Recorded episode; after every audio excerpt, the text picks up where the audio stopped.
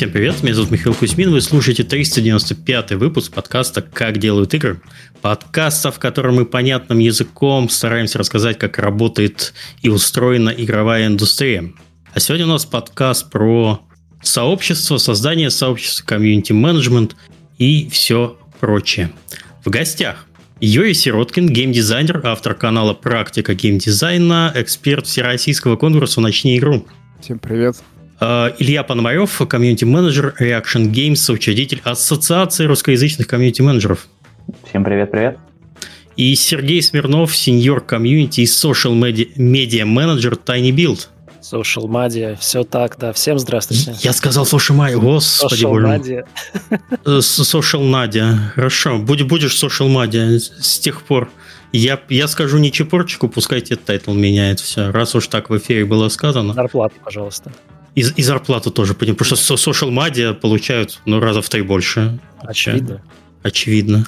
Так, давайте познакомимся поподробнее с нашими гостями. Э, Юрий у нас пойдет первый, как человек, который поднял эту тему, пришел к нам с ней.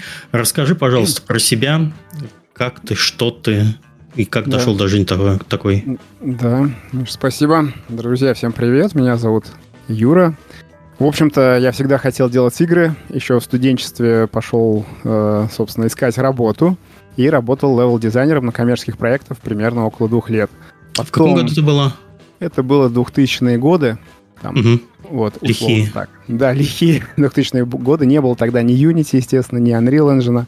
Вот, и мне когда-то, когда презентовали новый движок, для, для работы в редакторе, да, уровней, мне сказали, что главное не задуматься о смысле жизни. Вот, а я так задумался, понял, что ловить, наверное, здесь нечего, и потихоньку ушел просто в IT, поработал лет пять а, примерно в «Газпроме», кстати говоря, да. И Класс. потом, да, потом решил, что надо что-то в жизни чего-то такого достичь интересного, не до пенсии же, собственно, работать вот э, в IT-отделе. И пошел, собственно, искать удачи и сделал свою там фирму и проработал там лет 7. Короче говоря, вернулся я в геймдев примерно в 21 году, когда уже все переосмыслил, словил кризис среднего возраста, в общем-то, прошел такой не, слабый и не, непростой путь, и вернулся уже как геймдизайнер, потому что решил, что то, чем я хочу заниматься, это игры, и я буду ими заниматься всю оставшуюся жизнь.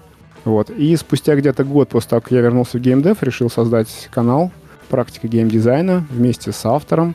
Правда, сейчас я его веду один, и вот э, до сих пор веду. Сейчас у нас около там 2800 подписчиков канал в Телеграме. Угу. Очень этому рад. Канал открывает очень много возможностей, поэтому я очень хочу об этом поговорить. Хорошо, спасибо. А, а к комьюнити-менеджменту как ты э, относишься и как вообще так получилось, что ты в этом да, разбираешься? Я, ну да, ну, во-первых, просто будучи автором канала, я так, так или иначе выполняю роль комьюнити-менеджера, да, но непосредственно до этого я еще как бы параллельно там с ведением своего там бизнеса был модератором а, канал, канала в ВК э, игры Хроники Хаоса. Это Nexters компания. Mm-hmm. Вот. И такой, ну, может, не очень продолжительное время, но, так скажем, опыт э, вот модерации канала у меня тоже имеется. Окей, okay, спасибо, хорошо. Илья, расскажи про себя. Ну, у меня история будет покороче, чем у Юры. А, я попал в геймдев на третьем курсе университета, когда э, я решил поработать с текстами в играх. Учился я на зарубежного филолога, следовательно, знаю немецкий, английский, и сконтачился с инди-разработчиками на gamedev.ru и помог одной команде переводить их питчи, их документы на английский язык, вести им социальные сети на Reddit. Вот. И потом на четвертом курсе, это как у меня 21 год, да, э, я попытался во фриланс на локализатор игр, вот, э, и получилось э, саморучно перевести э, несколько проектов. Было очень Нет, круто. Это какие проекты? А, это маленькие такие индюшные проекты. Вот один там от словаков был, вот второй от русских разработчиков, я на немецкий язык переводил. Вот, и третий был тоже от каких-то зарубежных таких разработчиков. Вот я в основном сидел на Reddit и с ними общался. Угу.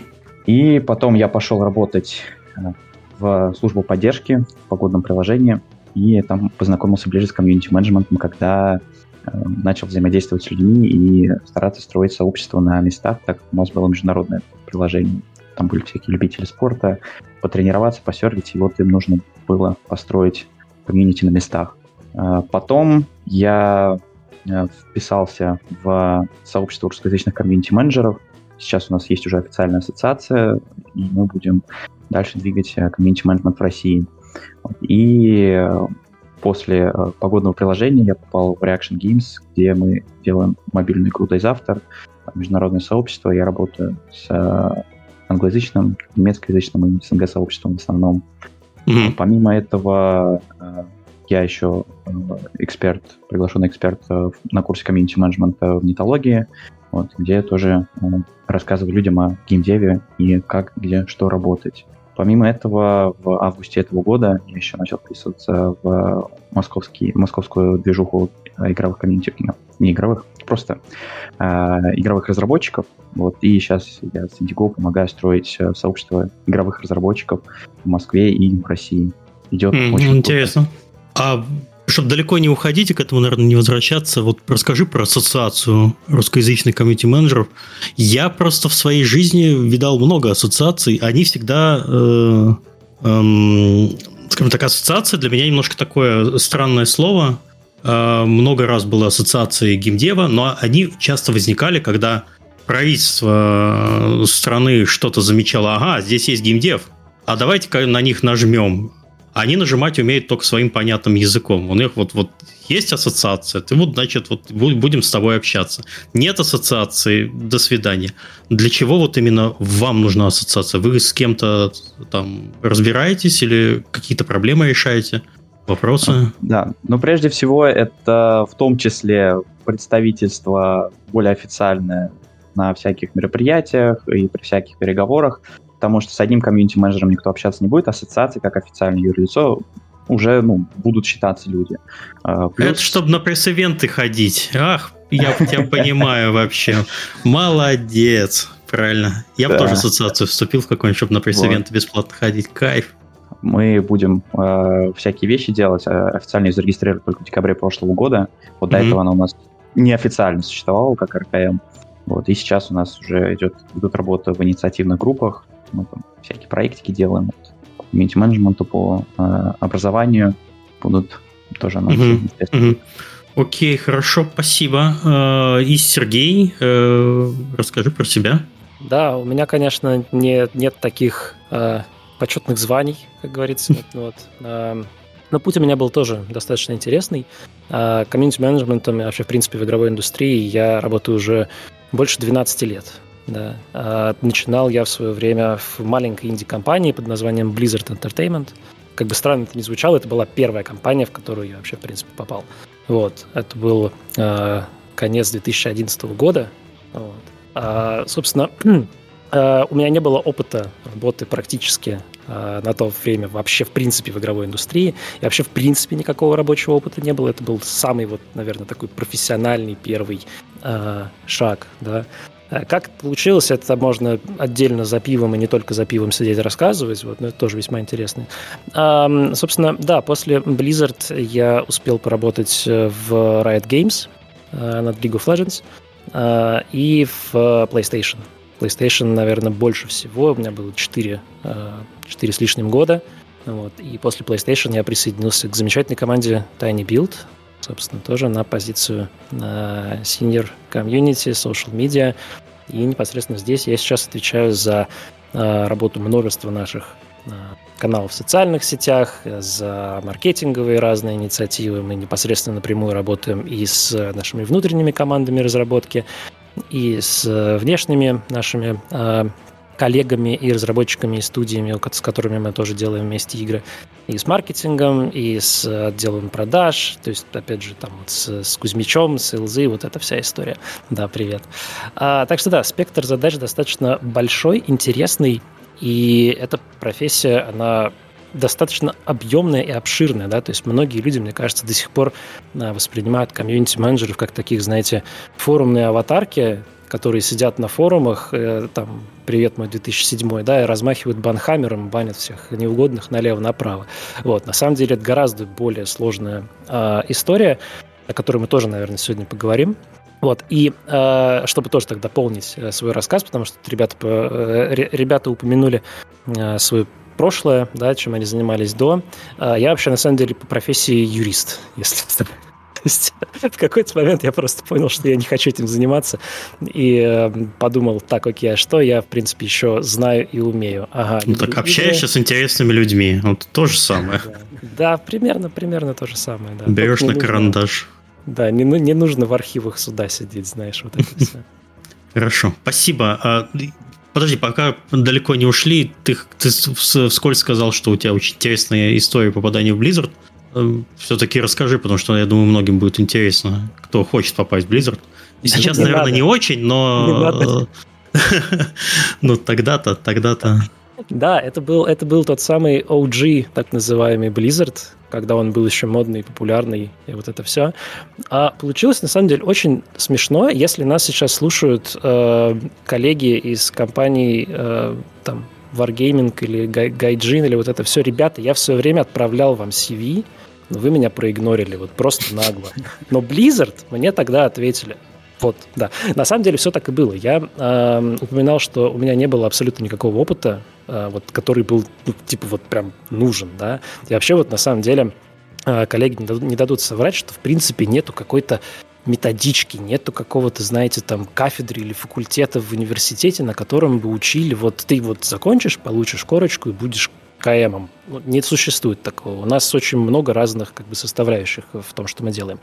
И э, я на тот момент э, учился, это был второй курс университета, э, я просто начал раскидывать э, резюме, который, в котором у меня было ровно там две строчки. Э, типа занимался с э, организацией, студенческой организацией типа театральных там действий в университете, да, и админил э, Господи, был DC++, если помните, если есть здесь олдскулы, которые у нас DC++ слушают, есть такой, да, это сеть да. по обмену файлами. Да, да, я админил Господи. А, наш локальный DC++ в нашем небольшом а, подмосковном городке, из которого я родом. Вот это буквально все, что было у меня написано в CV. Они такие мне ответили, вот, вот вы нас интересовали, нам нужен как раз русскоговорящий комьюнити-менеджер на World of Warcraft, пожалуйста, вот вам 24 часа на выполнение тестового задания. Я такой... Пройти в Вов. Ну, практически, да. Вот. А, и я в итоге, да, выполнил тестовые задания, отправил им их. И важно понимать, что это были времена, когда не существовало еще, знаете, там вот этой вот voice-телефонии, да, то есть э, все это происходило через телефон и через mm-hmm. электронные письма. Я отправляю этот тест, соответственно, они мне э, отвечают, говорят, супер, здорово, теперь хотим с вами пообщаться. И у меня как бы второкурсника, да, был первый опыт общения с э, иностранцами через телефон, не по скайпу, через сломанный телефон, еще и не с носителями, а с французами, которые говорят на френглише. Это просто был вообще удивительный опыт. Вот, после чего, короче, я прошел три э, серии э, телефонных интервью. Э, потом ребята приехали в Москву, чтобы провести несколько собеседований. Мы собеседовались в Новотеле где-то в центре Москвы, не помню, что на Это было в каком году? В 2011? 11 Это был 11 год, да. Интересно, просто Вов запустился в РУ-регионе в 2008, по-моему, в августе. Я а, с того момента как раз играл. Да, вместе с Легионом официально... Э, не, э, не с Легионом, с Burning Crusade, прошу прощения, да. А, с Burning Crusade э, запустилась вся эта история. Да, вот. и просто почему они так, типа, набирали так, типа, через три года? Там, там, там были, там было несколько сотрудников, но они просто перешли, там Марина Киупа была, если знаете, вот она перешла просто в отдел пиар, и они как раз э, э нанимали новых людей. Ну, собственно, Ладно, да. мы что-то, что-то, да, увлеклись. Да, да. И, собственно, да, то есть это просто смысл в том, что не надо бояться, надо просто попробовать и верить в себя, как бы банально это ни звучало, да, но именно так вот оно Кто-то из Wargaming не ответит, а вот э, там из Blizzard и ответит. А, они еще за все ответят. Эм, давай, наверное, начнем, чтобы немножко разогреться. Поговорим вообще про профессию комьюнити-менеджера, чем они занимаются, чем не занимаются, с кем взаимодействуют на своей работе и какой, ну, какой у них круг а, ответственности, какие задачи решают. Что-нибудь вот такое. Кто, кто Серега много говорил, давай Илья или Юрий, кто начнет? А, я могу начать. И да. касательно слов про образование в комьюнити-менеджменте, а, я не хочу ничего рекламировать, но э, была новость, что условно, в университете Синергии они запустили что-то подобное типа кафедры или факультета комьюнити-менеджмента. Можно получить дипломированный комьюнити-менеджер, тебе можно. Подожди, а вот. А можно я все-таки спрошу, а чему они будут учить? Вот чему? Как правильно написать э, текст? Или как правильно говорить в микрофон? Или что не говорить? Что, что это такое? Расскажи. Вообще, комьюнити-менеджмент, я думаю, это просто базовое гуманитарное образование с уклоном, например, в социологию. То есть, ну, я думаю, что комьюнити-менеджмент, менеджер должен разбираться там, в теории графов, в, там, не знаю, сильных, слабых связях, есть, понимать, как вообще люди общаются, почему общаются. Но это, в принципе, нарабатывается вне образования. Вот. А, возвращаясь, опять же, к вопросу, чем занимается комьюнити-менеджер, это коммуникация и построение тех же самых связей внутри сообщества, что обязательно должно быть выгодно компании. И, опять же, при созда... перед созданием э, сообщества, в том числе в игре, нужно задаваться вопросом, а зачем оно вам? Потому что если нет цели, просто деньги на ветер – а в игровом сообществе оно все равно рано или поздно образуется, но образуется не так, как вам захочется. И придется mm-hmm. работать с тем, что имеется. И там работа с негативом, и с брендовой айдентикой. Все, короче, вот это оно страшно. страшно. Ну, то есть э, приходит CEO такой, говорит, нам надо, вот тут мне пишут, короче, в личку в Дискорде, я не хочу им отвечать. Вот давайте наймем человека, который будет им отвечать. Ну что же задолбали, как, где обнова, когда релиз, вот это вот все. Это можно повесить на саппорт. Блин, а, ну, блин, представьте, давайте на конкретных примерах представим, что у нас не очень большая компания, не очень большой проект, но вот э, что-то там, что-то теплится, что-то происходит. Ну, я... Тогда, да. Да, Юр.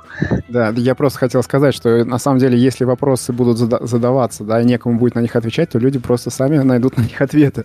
То есть сами какой-то ответ Блин. придумают и будут его продвигать. Где геймплей? Это, э, это, это, кстати, это, кстати, чистая правда. Люди очень часто э, очень сильно себе фантазируют как про игровую индустрию, как и про работу, как и про проекты как устроена игровая индустрия. Мы всех, все этих ютуберов знаем, которые фантазируют на эту, на эту тему. А, и, или игроки, но вопрос у нас не в этом. Вопрос, а, какой круг задач вообще? Вот эм, что он делает, помимо вот банально представления, Сергей, конечно, с, э, немного съязвил, когда сказал, чему там учить и так далее. Я его понимаю, он еще троллина, еще тот. Вот какой круг ответственности у него? Вот что он делает? Я думаю, показательно, наверное, будет описать день комьюнити-менеджера так. О, а, давай с этого начнем, начала, чтобы уже да. прям с практического. Э, Можно я начать... вот прихожу, я прихожу в офис примерно в 9, а Серега там уже сидит, кстати, и сидит уже работает. Я вот. такой, блин, ухожу, он еще работает. И ты, ты сейчас дома, а я еще работаю, понимаешь? Я тоже почти работаю. Когда Серега спит. Work and life balance. Никогда Не будем о больном. Сейчас Серега выключит камеру и уйдет плакать, я не знаю. Да, примерно, да, это будет первое, чем я займусь после подкаста. Anyway. Anyway, да. Э, продолжай, Илья. Да, ну, мой день начинается с того, что я открываю ноутбук и захожу в Discord и твой Slack, смотрю, что у меня там по задачам есть, э, отвечаю на все запросы от сообщества, какие есть, э, репорчу, какие баги мне приходят, Э, там, читеров, например, каких-нибудь, э, или там, запросы от сообщества и прочее, прочее.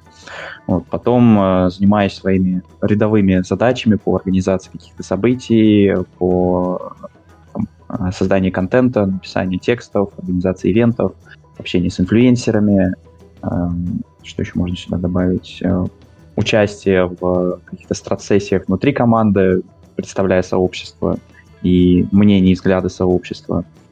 И, наверное, день завершается тем, что я просто сжимаю в Дискорде idle и ухожу, и мне все равно продолжает написывать, мне продолжает написывать. Это ужасно. Вот, поэтому отключайте уведомления. Вот, Ты а... свою работу? Ты не любишь свою работу? А, я люблю работать в рабочие часы, знаешь. К сожалению, в работе. КМов это не всегда работает, да, потому что Соглашусь. сообщество живет круглосуточно, и игра живет круглосуточно. Вот. Но это вообще ни разу не значит, что вам нужно сидеть 24 на 7 перед монитором и каждому-каждому отвечать. А, Даже у нас внутри команды я на самом деле борюсь с тем, чтобы КМы не отвечали на все сообщения, потому что, во-первых, это физически невозможно, во-вторых, это, ну, просто вот, э, по- по- следуя здравому смыслу, это не нужно, да, то есть отвечать на каждое ревью, отвечать на каждый твит, но это ты быстро очень закончишься. Так, так делать не надо, нет. Да, да, А, здесь плавающий А как, а, как, а как тогда понять приоритеты, на что отвечать, на что нет? Вообще, зачем Ну- вообще нужен комьюнити-менеджер тогда, если он ни на что не отвечает?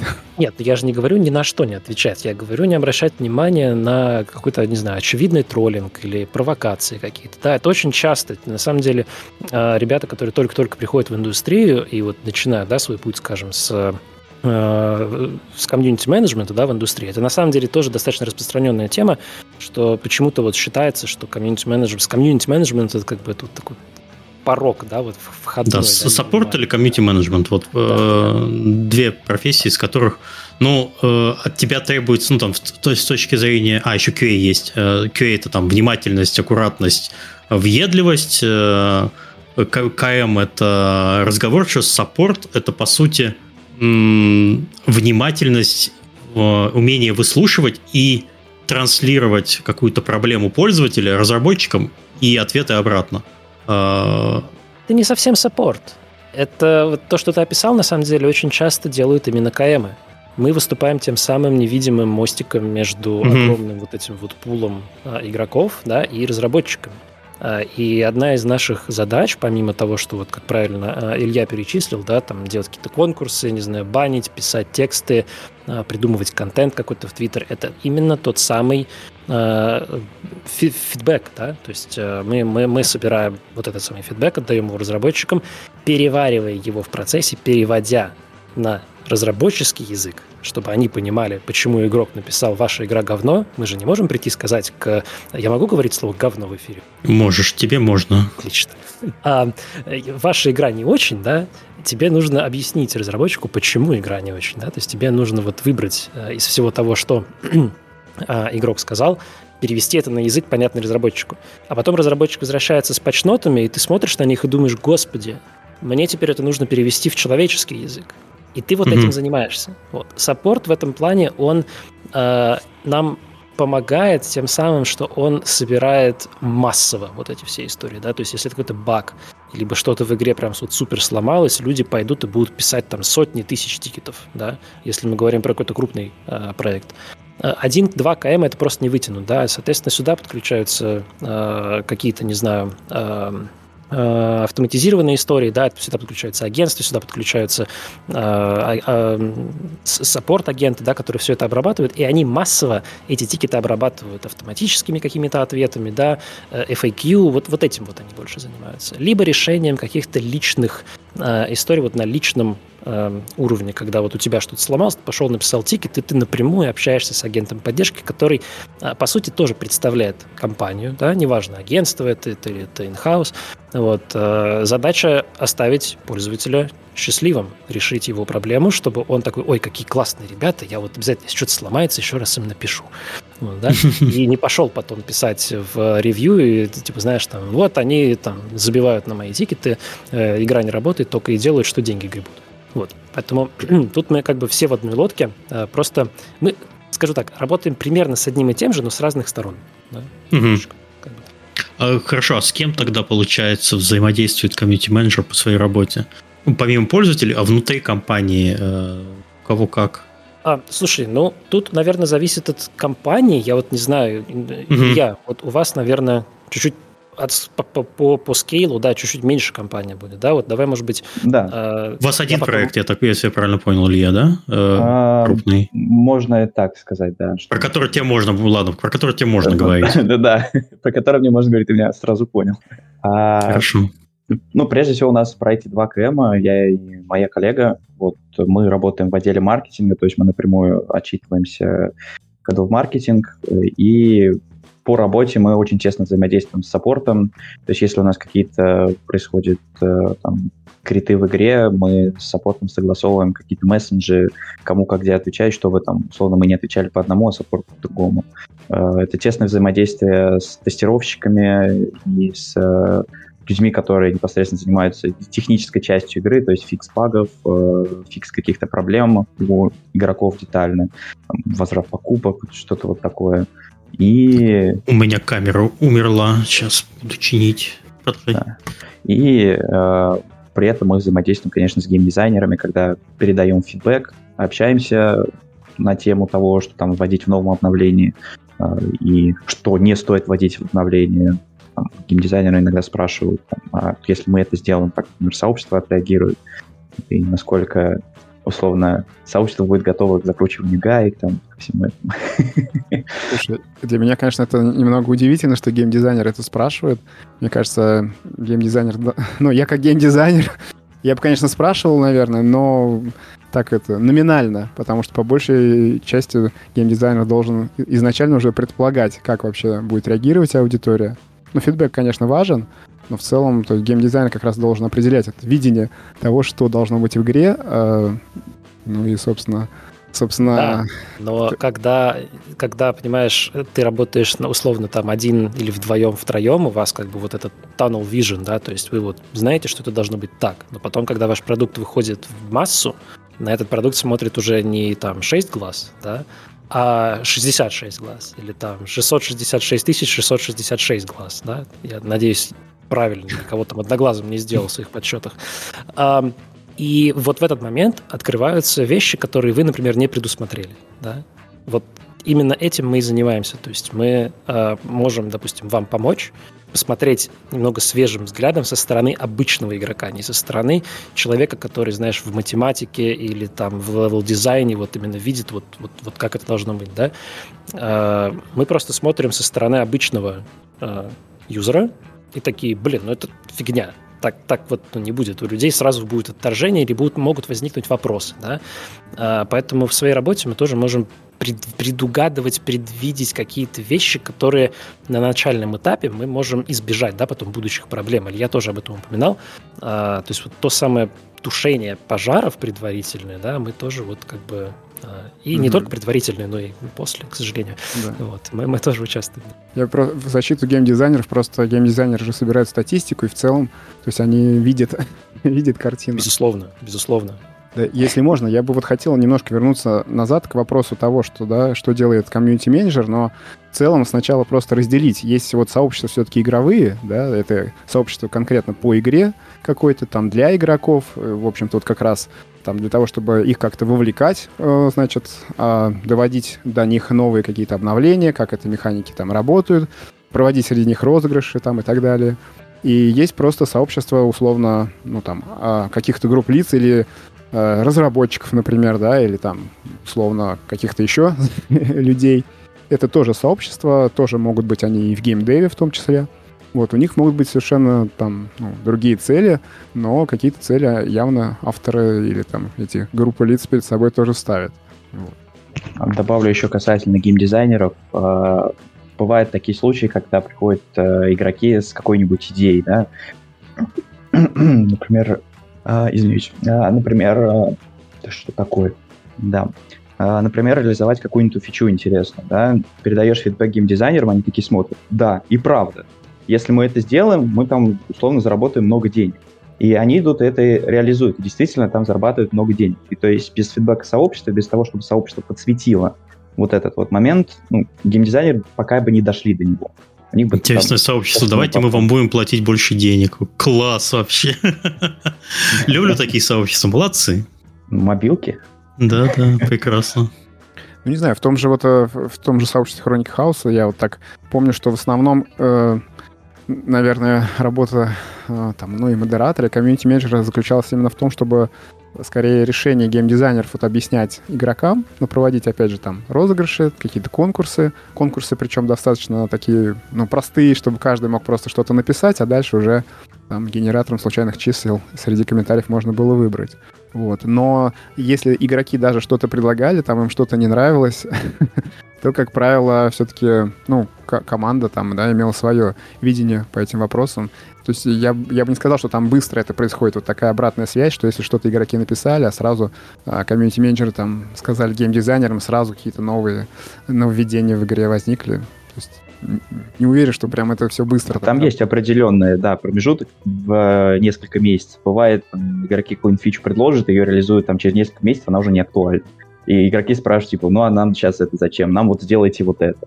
Ну, ну да, и я бы сказал, вообще компания ну, да, раз, разработки заинтересована внедрить там условно какую-то там фичу, способствующую монетизации. И игроки могут быть совершенно недовольны тем, э, что собираются внедрять, потому что их устраивает то, как есть.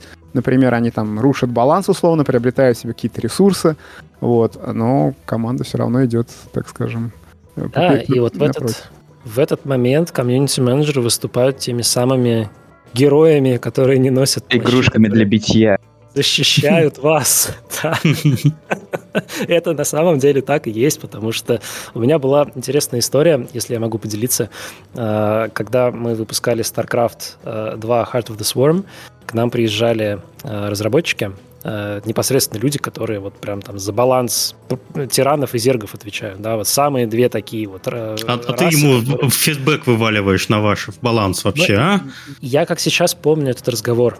мы ехали э, в какой-то бар, не помню, куда мы, не суть. Работать. Сидим в машине, в, уже был вечер, да, сидим в машине, и э, разработчик, я не буду называть имя, э, он сказал вещь, которую я до сих пор как бы, да, очень, очень мне отложилось. Он такой, ребят, я не понимаю, как вы делаете то, что вы делаете. Вы целыми днями находитесь на передовой, вы целыми днями вот просматриваете весь этот фидбэк, вы, вы видите все, что пишут люди о нашей работе, и вы как, как вы это терпите? Я бы уже давно бы вылез просто у них из экрана и просто прям битый бы вот так вот, вот, вот, все. Мы давай, конечно, ржать. Но он действительно сказал правду. Мы через себя все это пропускаем и доносим до непосредственно команд разработки самую суть. Да? И я, к сожалению, за все долгие годы своей работы видел безумное количество людей, которые просто не могли это вывозить. Вот все, что пишет там... Э, Поехали кукухой. Да, серьезно, они воспринимали это все на свой счет, они такие, господи, я подвел великих, как, как так-то? Вот. Эм, поэтому, да, здесь вот тоже такая, такой интересный момент, которому не научат в университете, да, это все приходит с опытом, да, то есть нужно быть беспристрастным, нужно уметь вычленять вот эту самую суть, да, ни в коем случае не принимать весь этот негатив э, на, на свой личный счет, потому что, ну, в конце концов, не я балансил там скорость вашего зерглинга, да, я просто про нее написал, что там скорость была увеличена там на 3 сотых э, там, пикселя в секунду, да, вот, как бы мое дело, вот ручки-то вот они, да, но при этом есть люди, которые действительно это все принимают на, на себя, на, на свой личный счет и просто сходят с ума банально, вот, поэтому любите ваших КМов, цените ваших КМов, э, они делают очень полезную и сложную работу на самом деле. Обнимайте их почаще, да. Да, безусловно. Первым делом завтра приду, обниму Серегу. О, спасибо, Миш. Хорошо. А, то есть вы говорите, что с опытом, это нельзя к этому быть готовым, с опытом только у вас а, какая-то толстокожесть выработается и а, возможность а, подходить к этому более профессионально. И сначала ты начинаешь читать через себя, пропускать, все это будут через себя пропускать, потом уже, э, потом уже все меньше и меньше, а потом уже как-то наступает такой момент такого ну, профессиональ, профессионализма, что ли, в, в области. Ты познаешь дзен, буквально. Ты познаешь дзен mm-hmm. и такой, а, понятно, окей, ладно. И ты просто автоматически это делаешь. То же самое, на самом деле, э, происходит с э, блокировками и банами.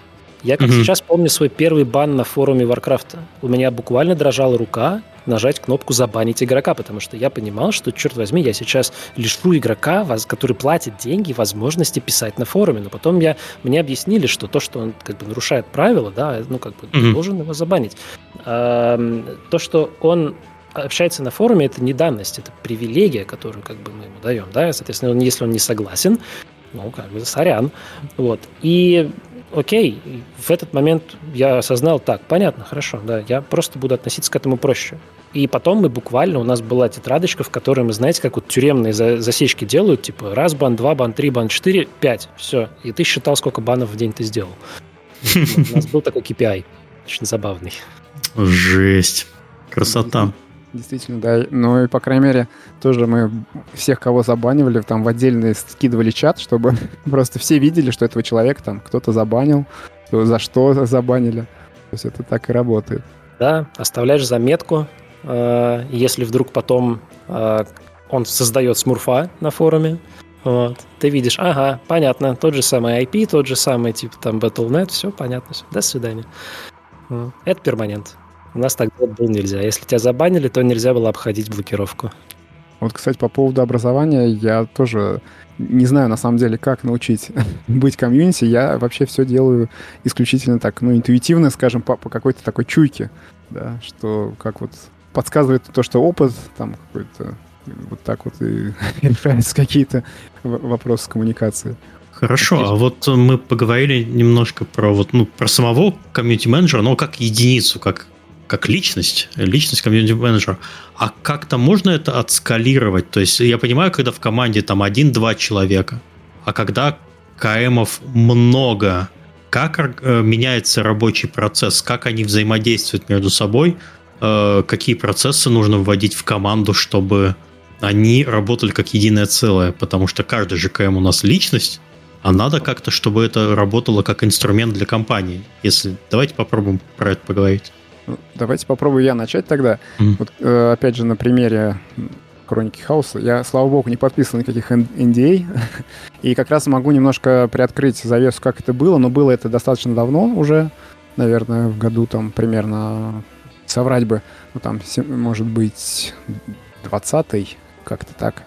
Вот, но там было так, что там был основной, собственно, комьюнити-менеджер, даже два их было, и людей э, нанимали из числа игроков, ну, там, за плюшки игровые, в том числе, да, валюту, бонусы, по сути, не за, не за реальные какие-то, э, значит, финансовые средства. И, то есть, доводилась информация, были некие, то есть, э, ну, правила, можно сказать, я не знаю, как это назвать, устав, что ли. то есть, как, кого мы баним, за что мы баним, что мы смотрим, что является серьезным нарушением, что является несерьезным нарушением. Вот, и всех, кого банили, естественно, добавляют, то есть, в единый список. И процесс, когда идет, то есть видно, ну, кто как общается, кто как кому отвечает. А, а удобно еще чем нанимать людей среди игроков, да, что люди действительно погружены вот в игру, знают все тонкости, могут отвечать вот конкретно, да, как, как э, там прокачать персонажа, как там лучше какой-то, собственно, там произвести, не знаю, там этот комбо, если это об ударах речь, как, ну, применить, в общем, какие-то умения. И, то есть, такие комьюнити-менеджеры очень ценятся, на самом деле, и самим сообществом, потому что они, как бы, дают им полезные знания, вот. И, в общем-то, обстановка в самом сообществе становится лучше, когда вот такие знания люди получают благодаря им. Ну, вот это было вот так вот устроено у нас, и так взаимодействие, в принципе, происходило легко. Я не знаю, вот у ребят, может, как-то иначе. Назначаете ли вы активных игроков э, даете ли им привилегии какие-то в сообществах, которые уже образовались? Постоянно. Ну, там, не знаю, в Дискорде. Вот и сделали Дискорд по игре, есть какие-то активные люди, вот это вы из них выбираете тех, кто помогает вам э, да. выполнять работу. Да, все так. Это на самом деле обязательный процесс, а, и если компания так не делает, у меня к этой компании очень много вопросов, почему так не происходит. Да? То есть почему mm-hmm. вы не э, цените вклад людей, которые тратят свое время на вашу игру. Да? То есть если они просто уже подписались на ваши соцсети, это здорово, замечательно. Если человек вступил в ваш Дискорд, это тоже классно, да, то есть он уже чем-то зацепился. Если он тратит свое время на то, чтобы обучать других игроков или готовить какой-то контент и то есть он буквально на волонтерских началах э, помогает делать работу как бы э, вашим КМам и, в принципе, помогает строить вот это самое комьюнити. Почему вы не, не, не цените его вклад, это очень странно, да? Э, поэтому, да, э, я в своей практике тоже достаточно часто использую э, такой под, подход к ну, скажем так, поощрению, развитию волонтерских каких-то, да, вот этих вот групп, это может быть э, какая-то особая роль в Дискорде. Да? Сейчас Дискорд — это современные форумы. Раньше на форумах это были, э, знаете, такие MVP. То есть это были просто люди, у которых чуть-чуть отличался цвет mm-hmm. текста, и они писали там гайды, они там выступали какими-то, не знаю, э, новостниками, которые собирали все официальные публикации от э, сотрудников компании, то есть как-то помогали, да, вели какие-то свои блоги, э, вот это все. Сейчас это все потихонечку перекочевало в Discord, потому что Discord это реально современный форум. Вот. И, да, кстати, а... Discord революцию произвел в комьюнити менеджер, потому что внезапно люди почему-то стали... Ну, вообще вся, вся индустрия, все общение людей перетекло в чаты. То есть люди уже перестали писать e-mail, потому что, по сути, форумы это был аналог e-mail с развернутыми ответами, когда ты там собираешь, аккумулируешь информацию, потом вываливаешь, ее начинают обсуждать. А в чатах, э, да и люди стали больше пользоваться чатами, чем e-mail. Это, это все э, повлияли э, очень сильно соцсети. И вот Discord в, в нужное время, конечно, появился на рынке и по сути, подмял себя способ коммуникации с игроками по построению сообщества и так далее. Совершенно верно. И совсем недавно, если я ничего не путаю, может быть, в прошлом году или в позапрошлом, совсем вот буквально, да, они ввели функционал форумов, они ввели да, эти да. треды, да, которые теперь можно создавать, и как, как в старые добрые времена э, ты заходишь и, собственно, это все дело обсуждаешь. Поэтому, да, э, ценить игроков, которые, вот, э, д, скажем так, добавляют вносит свой вклад да, в вашу игру, в развитие вашей игры, в развитие вашего сообщества, это безумно важно. Их нужно, их нужно произвести, их нужно э, как-то выделять, их нужно благодарить. Это могут быть разные вещи. Это может быть, я не знаю, там, отправить им открытку на Новый год. Это классно. Я знаю компании, которые отправляют физические открытки своим вот этим самым волонтерам. Это, это безумно здорово. И даже с точки зрения, вы знаете, э, не, не, не просто людей, которые там вот сидят днями и ночами, пишут гайды какие-то, да, а просто человек, который нарисовал фанарт, просто выложил его в соцсети. Вы знаете, как, как здорово это, когда ты как автор э, что-то опубликовал, допустим, не знаю, там ты фанат игры, да, нарисовал какую-то картинку, там, посвятил это время, а потом компания это ретвитнула. А еще если они тебя упомянули, это же просто вообще, это сказка. Человек там будет на седьмом небе от счастья.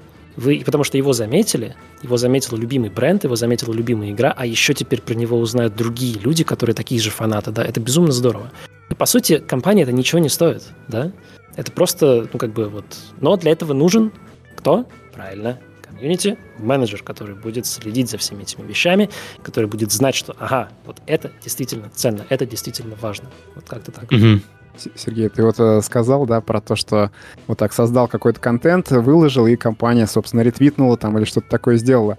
И я вот вспомнил о том, что есть же много сообществ, а, которые неофициальные, и там тоже очень огромная аудитория, ну, те же Хроники Хаоса, там вообще огромное просто сообщество. Но есть вот, например, сообщество по играм Playrix, там вот по Homescapes, Gardenscapes, там и же с ними.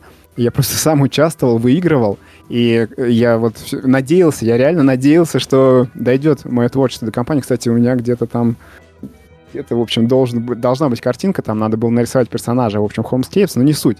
Суть в том, что я этот конкурс выиграл, и я реально надеялся, что компания как-то заметит. И мне вот было интересно, почему, собственно, э, ну, компания не замечает. Это было сообщество App Gallery э, вот для игроков. Поэтому действительно это очень важно поощрять. И, кстати говоря, наверное, эти люди, которые вот, э, ну, как-то общаются с удовольствием, да, обучают кому-то, это же социальщики по классификации Бартл, да, то есть которая... И, и действительно, это так работает же не только вот э, конкретно в сообществах по играм, это и в сообществах, вот у меня сообщество разработчиков, то есть действительно тоже находятся люди, которые хотят делиться, э, ну, своим опытом, там, помогать другим людям. То есть, в принципе, тот же самый типаж, да, просто уже как бы за пределами вот игр. Вот. Совершенно и, верно. И хотел, кстати говоря, вспомнить еще, была такая игра на Neverwinter Online, и когда Cryptic Studio, по-моему, да, разработчик. Mm-hmm. И вот у них, вот у них как раз был этот самый форум, тоже были эти конкурсы.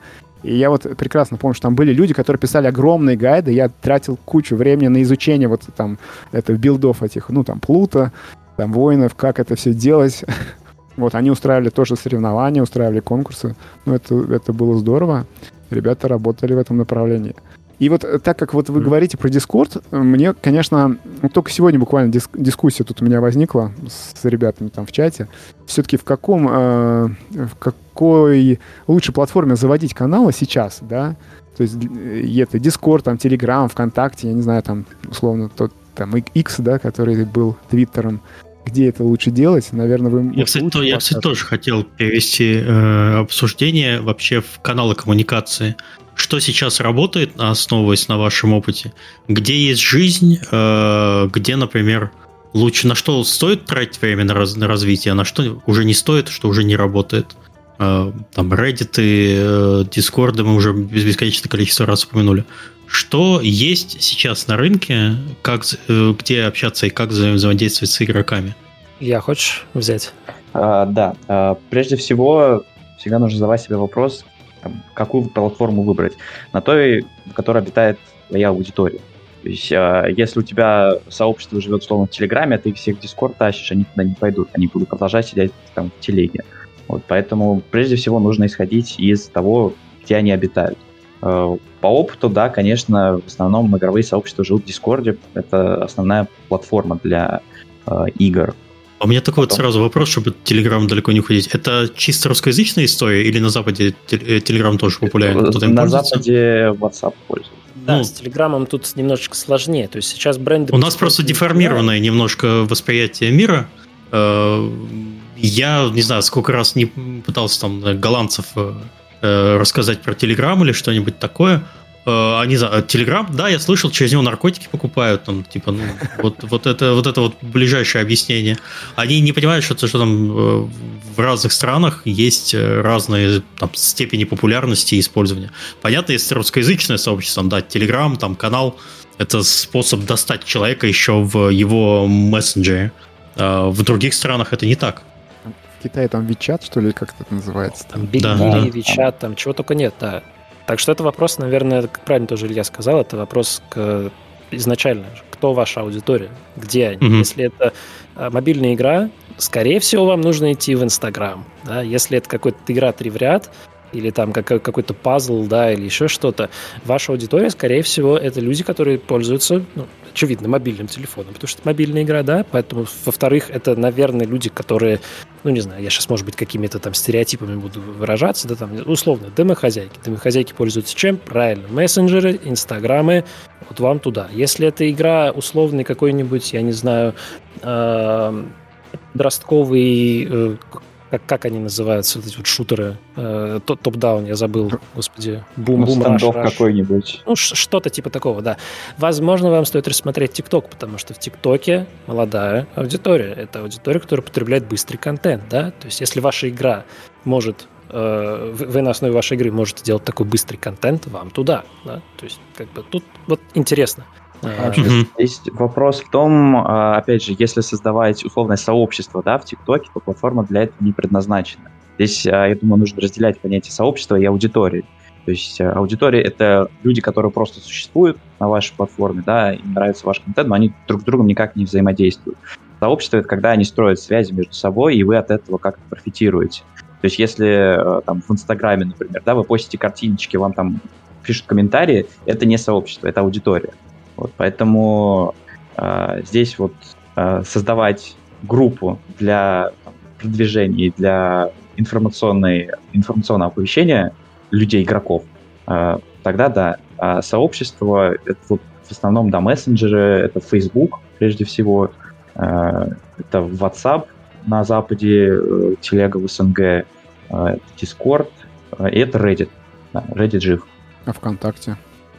ВКонтакте ну да, но там сейчас спорно из-за новых алгоритмов, вот этого всего. В принципе, да, ВКонтакте тоже можно что-то писать. Но также, опять же, ВКонтакте это чисто русскоязычная, наверное, история. Да. Может быть любая социальная сеть, которая популярна в конкретном э, регионе. Да? Какие-нибудь снапчаты тоже можно. Очевидно, да. Если это будет Азия, у них, соответственно, свои каналы, да. Если мы говорим про СНГ, это, очевидно, ВКонтакте, да. А, если мы говорим про Запад, это Facebook, к сожалению. А, и X. И Discord еще, наверное. Ну, да? Discord, очевидно, да. да.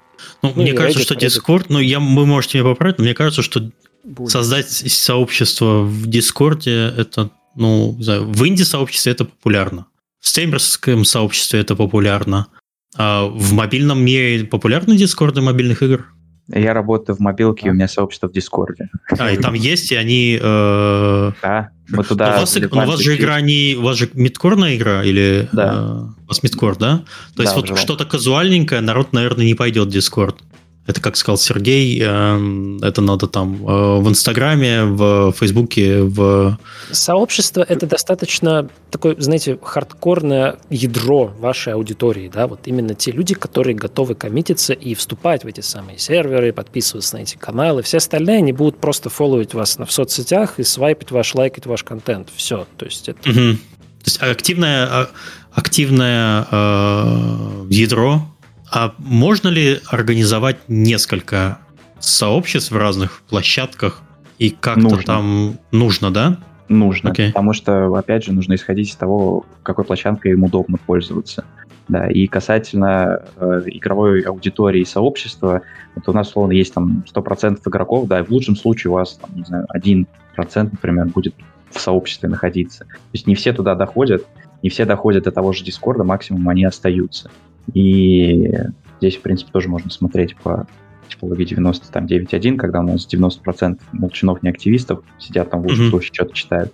9% это которые пишут сообщения, иногда как-то общаются, активничают, 1% это ваше ядро, которое нужно очень любить и вовремя гладить, социально поглаживать. Насчет э, того, что во всех, да, нужно в социальных там сетях это делать, платформах.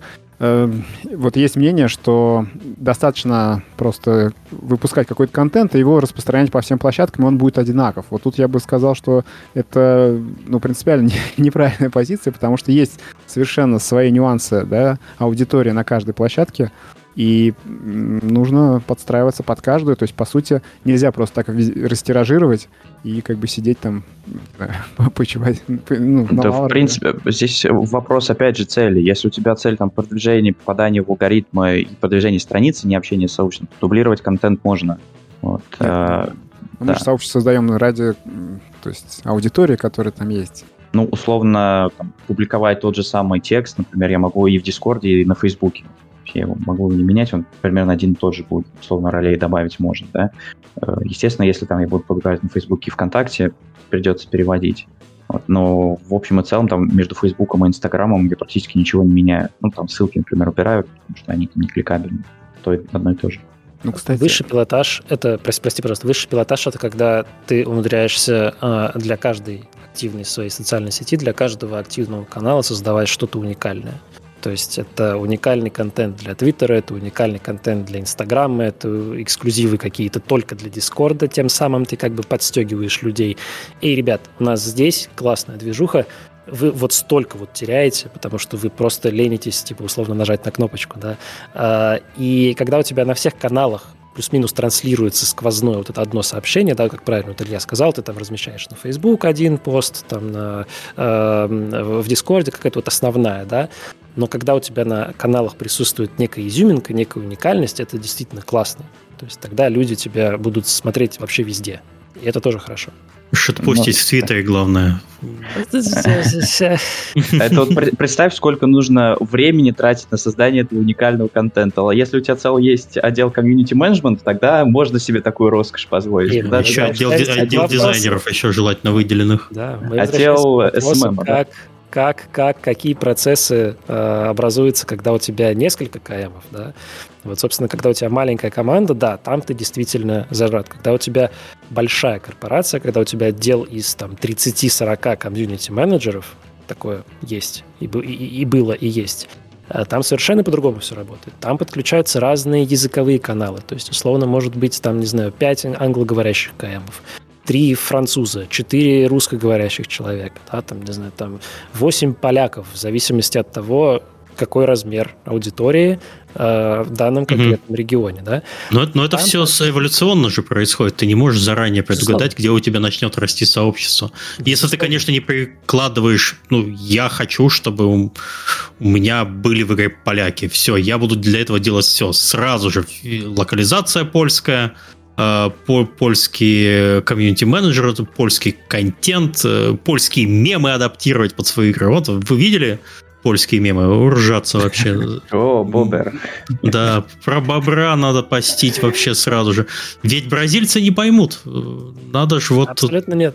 Абсолютно. Вот, надо, надо же бобра постить. Э. Да, и здесь, и здесь у тебя как раз подключаются те самые дизайнеры, маркетологи. То есть КМ начинает взаимодействовать не просто внутри себя, они начинают взаимодействовать с разными другими э, людьми. Это может быть видеопродакшн, это могут быть продюсеры, это могут быть разработчики, у которых только у них можно напрямую, допустим, взять какой-то контент. Да, потому что зачастую э, КМ играется с э, билдом, который есть у как бы людей, да, вот, либо с каким-то dev-билдом, а, но опять же, у нас нету всех инструментов. То есть, условно, я могу сейчас подойти к разработчикам, и вот они пока сидят в каком-нибудь Unreal или еще в чем-нибудь, я могу попросить их вытянуть какой-то ассет или записать что-то, объяснив, очевидно, да, зачем это нужно. Вот. А многие, конечно, скажут, что у меня нет времени, иди отсюда, э, пости свои мемы, вот. но если это подкреплено каким-то... Под затыльником? А, как вариант, да. А, я хотел сказать маркетинговым планом, да, то есть какой-то маркетинговым большим таким вот, да, э, документом, который был согласован, подготовлен, и как бы все знают, все по нему работают, тогда КМ гораздо больше шансов получить какую-то внутриигровую штучку для контента.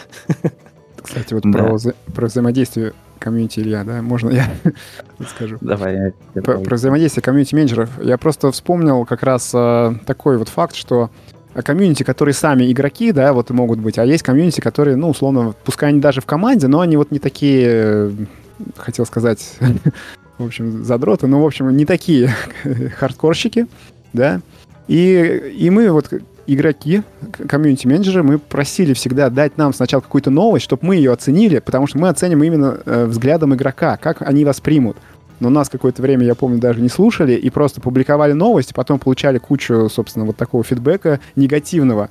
А когда вот ты читаешь, и ты понимаешь, ну вот это невозможно, это же невозможно было публиковать, это понятно было сразу, но что будет именно такая реакция. Вот. И как бы это все вот э, легко как бы читается. Вот, я, кстати, позволю не согласиться, прям вернувшись сильно назад, по поводу того, что в Дискорде нет казуальных, э, собственно, игроков. Вот Legendary of Slime есть, в общем, сообщество по этой игре, и оно конкретно... А что это за игра? Ну, оно выстрелило... Это мобильная игра, idle, значит, там слайм идет, там автоматически дерется. Куча меты просто совершенно... Ну, вообще, игра в тренде очень быстро она развивалась, набрала там большие, в общем, прибыли. Вот. И смысл в том, что целое сообщество было в Дискорде. Люди сами, как вот энтузиасты, там собрались, анализировали вот эту мету, как там что прокачивать. И это было именно в Дискорде. А, они сами Discord организовали или компания? Да, да, да, да. Сами. сами. А, сами, окей. Да. Это подтверждает тот факт, что это те самые вовлеченные казуалы. То есть угу. я, не, я не говорю, что не может такого быть, да, что казуалы... Они просто... Нет. Просто я сейчас не представляю, вот если ты хочешь где-то собрать игроков, ну, если ты э, там увлеченный и так далее, ты не пойдешь покупать себе сервер хостинга, ты не пойдешь накатывать на него э, скрипт форума дырявый, который еще обновлять надо. Для этого тебе требуются некоторые технические знания, будь будем э, откровенны. В Дискорде тебе не, нет, не нужны никакие технические знания. Создал сервер, вон у меня их там 500 э, в списке. Э, не надо ничего, не надо ничего уметь. Серго, у тебя микрофон выключен. Да. Прошу прощения. Я хотел сказать, что поэтому ты не видишь уведомлений, когда тебе пишешь в Дискорд, потому что у тебя 500. Ты просто такой, а Ты мне что-то писал, что ли? Нет. Одно и слава богу. А вот, кстати, про кросс-платформенность. Я, так как все-таки больше с, ну, с российским сообществом тут работаю, да, то есть я пробовал, конечно, а, постить просто репостом за счет бота, да, из Телеграма постить в Дзен, а, пробовал, ну, на Хабре примерно то же содержание, и, в общем-то, под каждую платформу нужно делать э, ну, какие-то изменения, подстраиваться под нее. В Дзене вот просто-напросто не идет тот же самый формат. То есть вот, например, в Телеграме много смайликов на каком-нибудь хабре, тебя за смайлики сразу начинают тебя минусовать карму. То есть э, вот такие, такие вещи. Но мы, тут, но, мы, но мы сошлись во мнении, что в целом для российского, конечно, это Телеграмы ВКонтакте, наверное, да, прежде всего стоит рассматривать. Вот. Но я вот э, буквально чуть ли не во время эфира зашел посмотреть в хроники хаоса, которая была ВКонтакте. Там написано, там 850 тысяч подписчиков написано, мы переехали в Телеграм. То есть все-таки Телеграм это угу, интересно. растущий, да. Да. Uh, я хотел еще чуть-чуть добавить про управление командой. Прежде всего, у комьюнити-менеджера в подчинении находится его сообщество. И э, нужно взаимодействовать как раз с активистами, с волонтерами и с теми, кто горит и готов бесплатно делать твою работу. Вот, и когда там на проекте там 1-2 км, единственное, чем можно спастись, это помощь волонтеров. Я могу предложить так почитать один интересный лонгрид от Дарьи Сталь э, про работу с волонтерами, можно погуглить. Там детально все прописано, как она там что делала, как распределяла награды, как набирала волонтеров, как с ними нужно работать. То есть, mm-hmm. э, если, опять же, кто-то делает там инди-проект и прочее, и думает, блин, а что делать, можно всегда набирать энтузиастов из сообщества, давать им какое-то лидерство, какую-то ответственность, и они будут на тебя работать бесплатно. Илья раскрыл, раскрыл все секреты. А, но на самом деле, вот я даже не, чит, не читал, да, но я вот обязательно почитаю и действительно согласен, что я интуитивно то же самое, да, прошел тот же самый путь. То есть люди просто сами начинают ну, проявляться и, конечно, сильно помогают потом в управлении э, сообществом. Хорошо, э, давайте еще поговорим про инструментарий. Чем вообще пользуются комьюнити-менеджеры? для своей работы. Это может быть какие-то банальные вещи, а может быть мы сейчас узнаем что-нибудь интересное. А, Сергей вкратце упоминал, что делается, когда делается контент по игре, иногда нужно там, не знаю, Unity запустить. Иногда, может быть, Unreal Engine запустить. Или это а, уже прям нет, это, это высший пилотаж, это если ты знаешь, как этим пользоваться, если у тебя mm-hmm. есть к этому доступ, да, но чаще всего мы сталкиваемся с, тем, то, что мы просто пишем запрос в команду разработки, объясняем, что нужно, и они сами это делают. Mm-hmm. То есть это что касается непосредственно внутриигровых каких-то вещей, да. Ну, хорошо, а, ладно, комьюнити-менеджер должен уметь видео монтировать, согласны? Согласны. Не обязательно. Почему? Вообще не обязательно. На это, базовом это nice уровне. Это nice to have, да. Это просто облегчает тебе э, скажем так, твою... Гифку, гифку сделать, например, должен человек уметь? Эм... Классно. Сложный вопрос ты задаешь. Если нужно, то, в принципе, да. Если нет, то нет. Если как бы хочется производить контент с гифками видео, то да. А если текстом, картинками обходимся, в принципе, всегда хорошо, всегда хорошо уметь пользоваться фотошопом на базовом уровне или там премьером или любым видеоредактором, в котором вы работаете. Это может быть, я не знаю, там DaVinci, это может быть mm-hmm. Sony Vegas, это может быть даже встроенный Movie Maker, да, прости господи, э, в 11 винде. А, кстати, очень удобный, как раз для гифок и для Он же не Movie Maker называется. По, Он по называется э, клип, кат, что-то такое, не помню. Кат, клип, клипка, господи, ну, Короче, да. Короче, это тот же самый Movie Maker, только в новой э, обертке. Вот. И этого более чем достаточно. Вот. Все, что сложнее, как бы комьюнити-менеджер, он не э, не занимается медиапродакшеном. Да? Для этого есть как бы специально обученные люди, специальные сложные инструменты типа Adobe Premiere, да, например. Mm-hmm. Я знаю некоторых КМов, которые прекрасно пользуются э, премьером, э, и это, безусловно, очень большой плюс. Вот.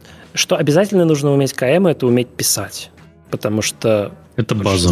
Это, это база, ребята, да. Нужно уметь писать, нужно уметь говорить, э, и нужно, ну, может быть, такая немножко странная вещь, но чувство какого-то вкуса и стиля должно присутствовать, потому что тебе нужно объяснить дизайнеру, что ты хочешь получить, если это там ассет какой-то, да, или mm-hmm. уметь самому создать этот ассет. И сейчас у меня вспоминается вот этот замечательный мем э, «Не быть тебе дизайнером, это мы еще посмотрим», да, вот если помните, в Paint собрано это. Вот такого как бы не надо, нет. Вот. А, Word же, Art пошел да, в дело. Опять, опять же, если вы не умеете, ничего страшного, как бы это не ваш, это не ваша как бы основная да, вот история. А, важно объяснить другим людям. Серега, как часто ты видел комик Sans среди начинающих комьюнити-менеджеров? Я до сих пор его вижу даже не среди начинающих, ты не поверишь. Это, боже. это бич нашей индустрии. Хороший шрифт, вон, смотри, говорят. До сих пор его использую. Вот, вот он, вот он.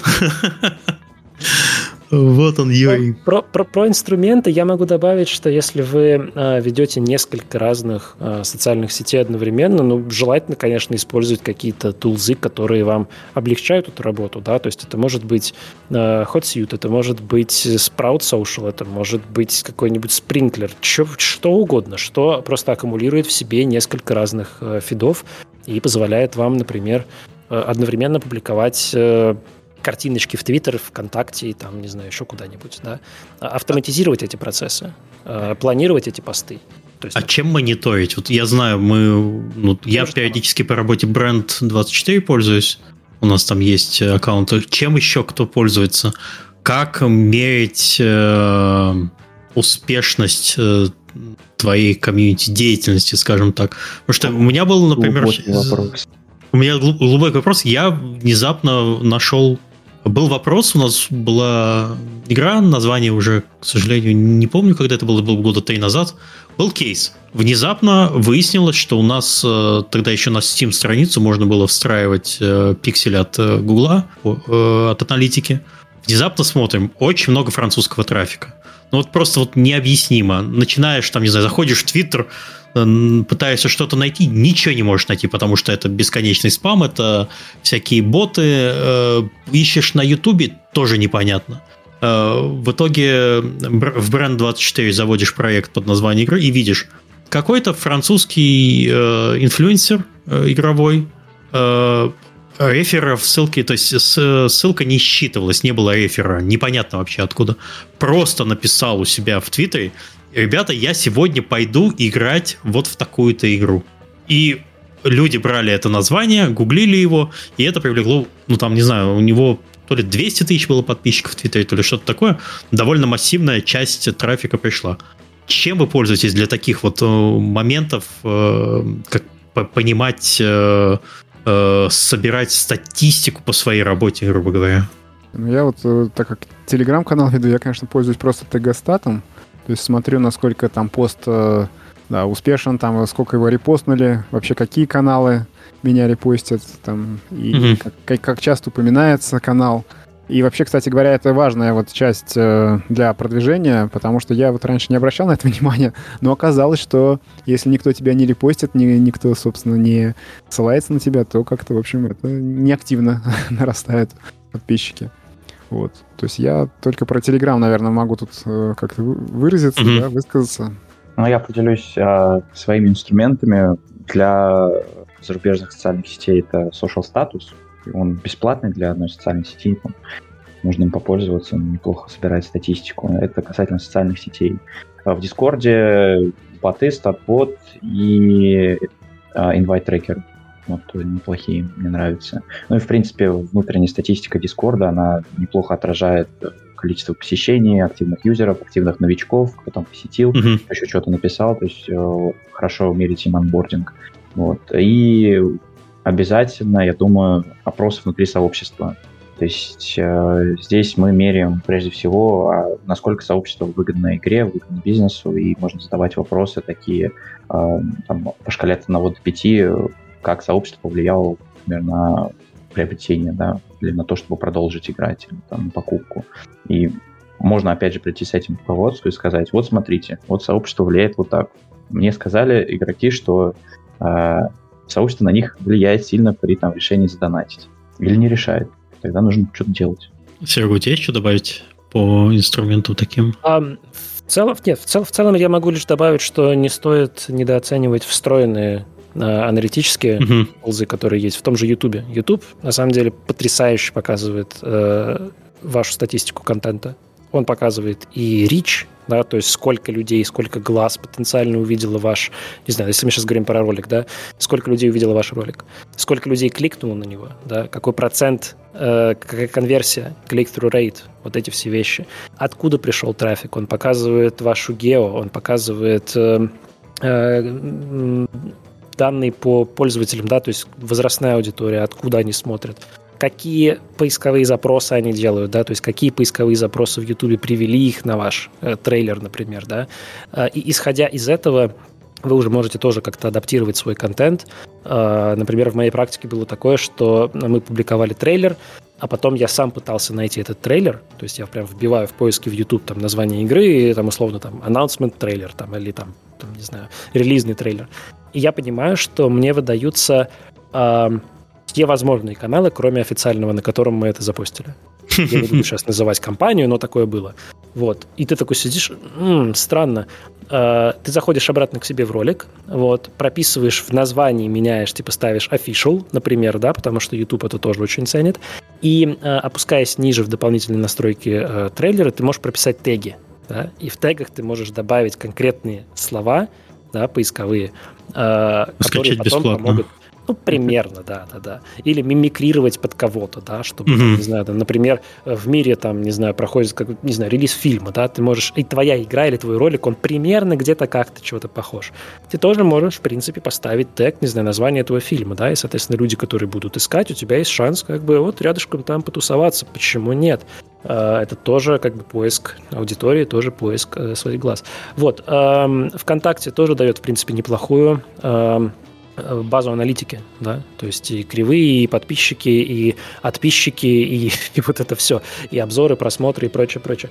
Твиттер, там немножечко сейчас, или X, простите, э, там немножечко сейчас э, черт ногу сломит, куда смотреть, если у тебя нет, нету премиума, там одна аналитика, если есть премиум, там другая аналитика, но в целом какой-то срез получить тоже возможно.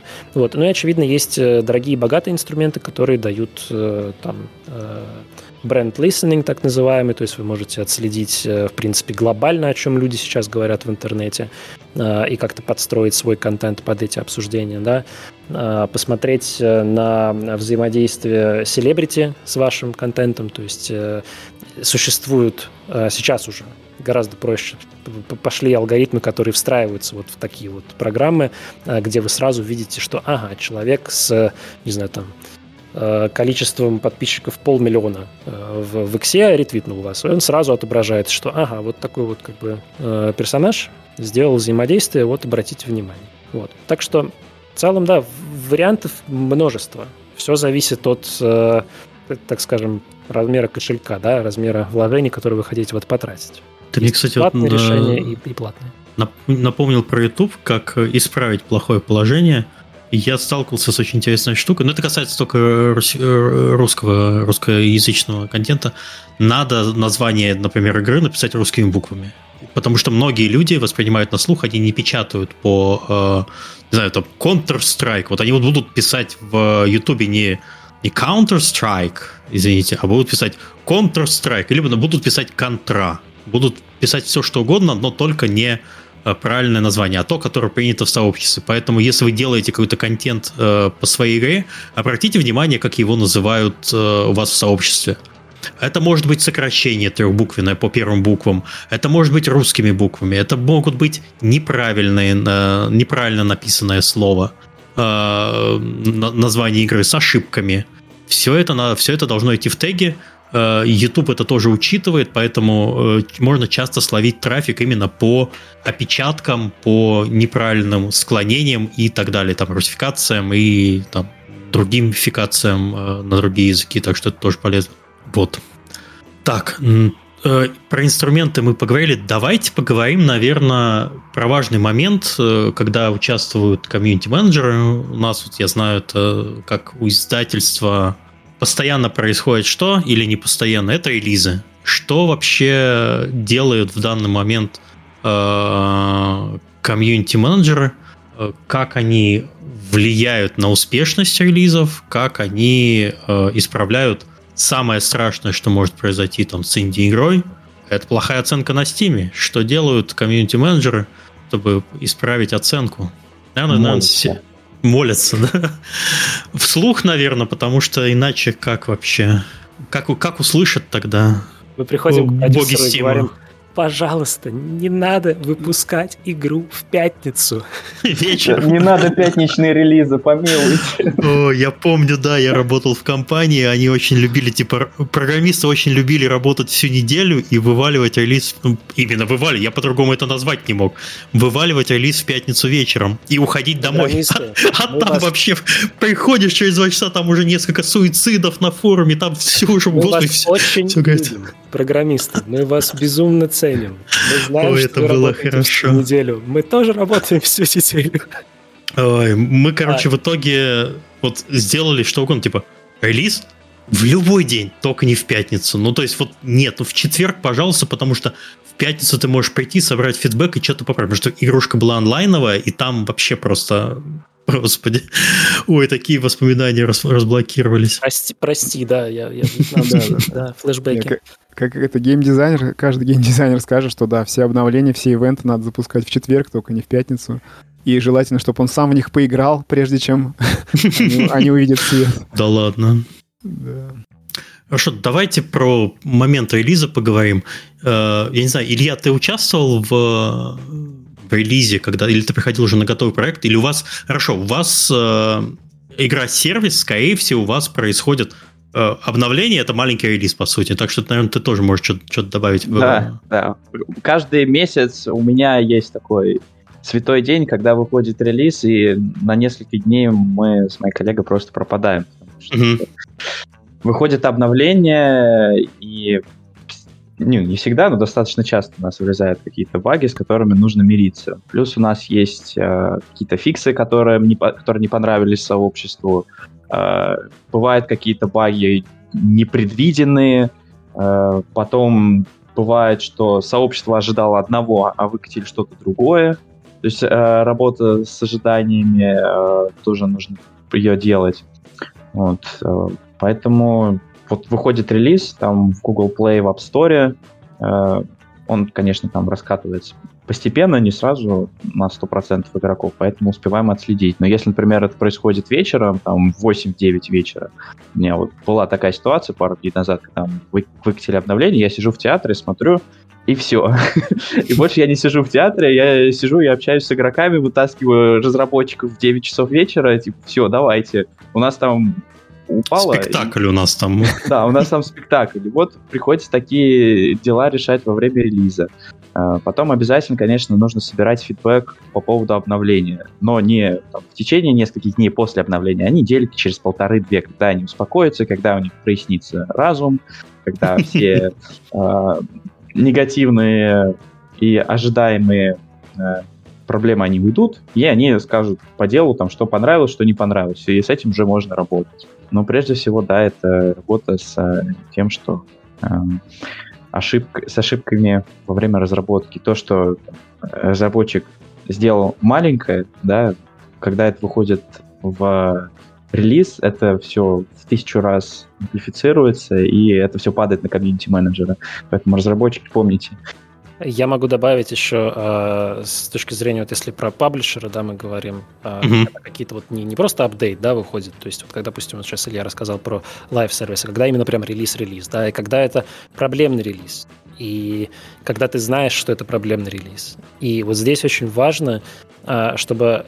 Потому что, очевидно, не продюсер будет писать читать эти... Э, очевидно, продюсер может почитать, но он как бы не будет э, общаться с игроками, да. Разработчик, скорее всего, ему будет просто некогда это все читать, да, ему некогда будет э, общаться с игроками на передовой. Поэтому, если вы знаете, что есть нюансы, назовем это так, с вашей игрой, подготовьте вашего КМ, подготовьте ваш саппорт, дайте небольшой список того, что как бы да, ребят, мы знаем, что у нас вот не совсем хорошо работает вот эта фича. Или да, мы знаем, что вот здесь вот могут игроки встретить баг, но мы над ним работаем. Предупредите э, людей, которые занимаются коммуникациями, вы не представляете, насколько это нам облегчит задачу и нашу жизнь, да, потому что, как, как говорится, предупрежден, вооружен, значит, как бы предупрежден, да, или как правильно я сказал, надеюсь.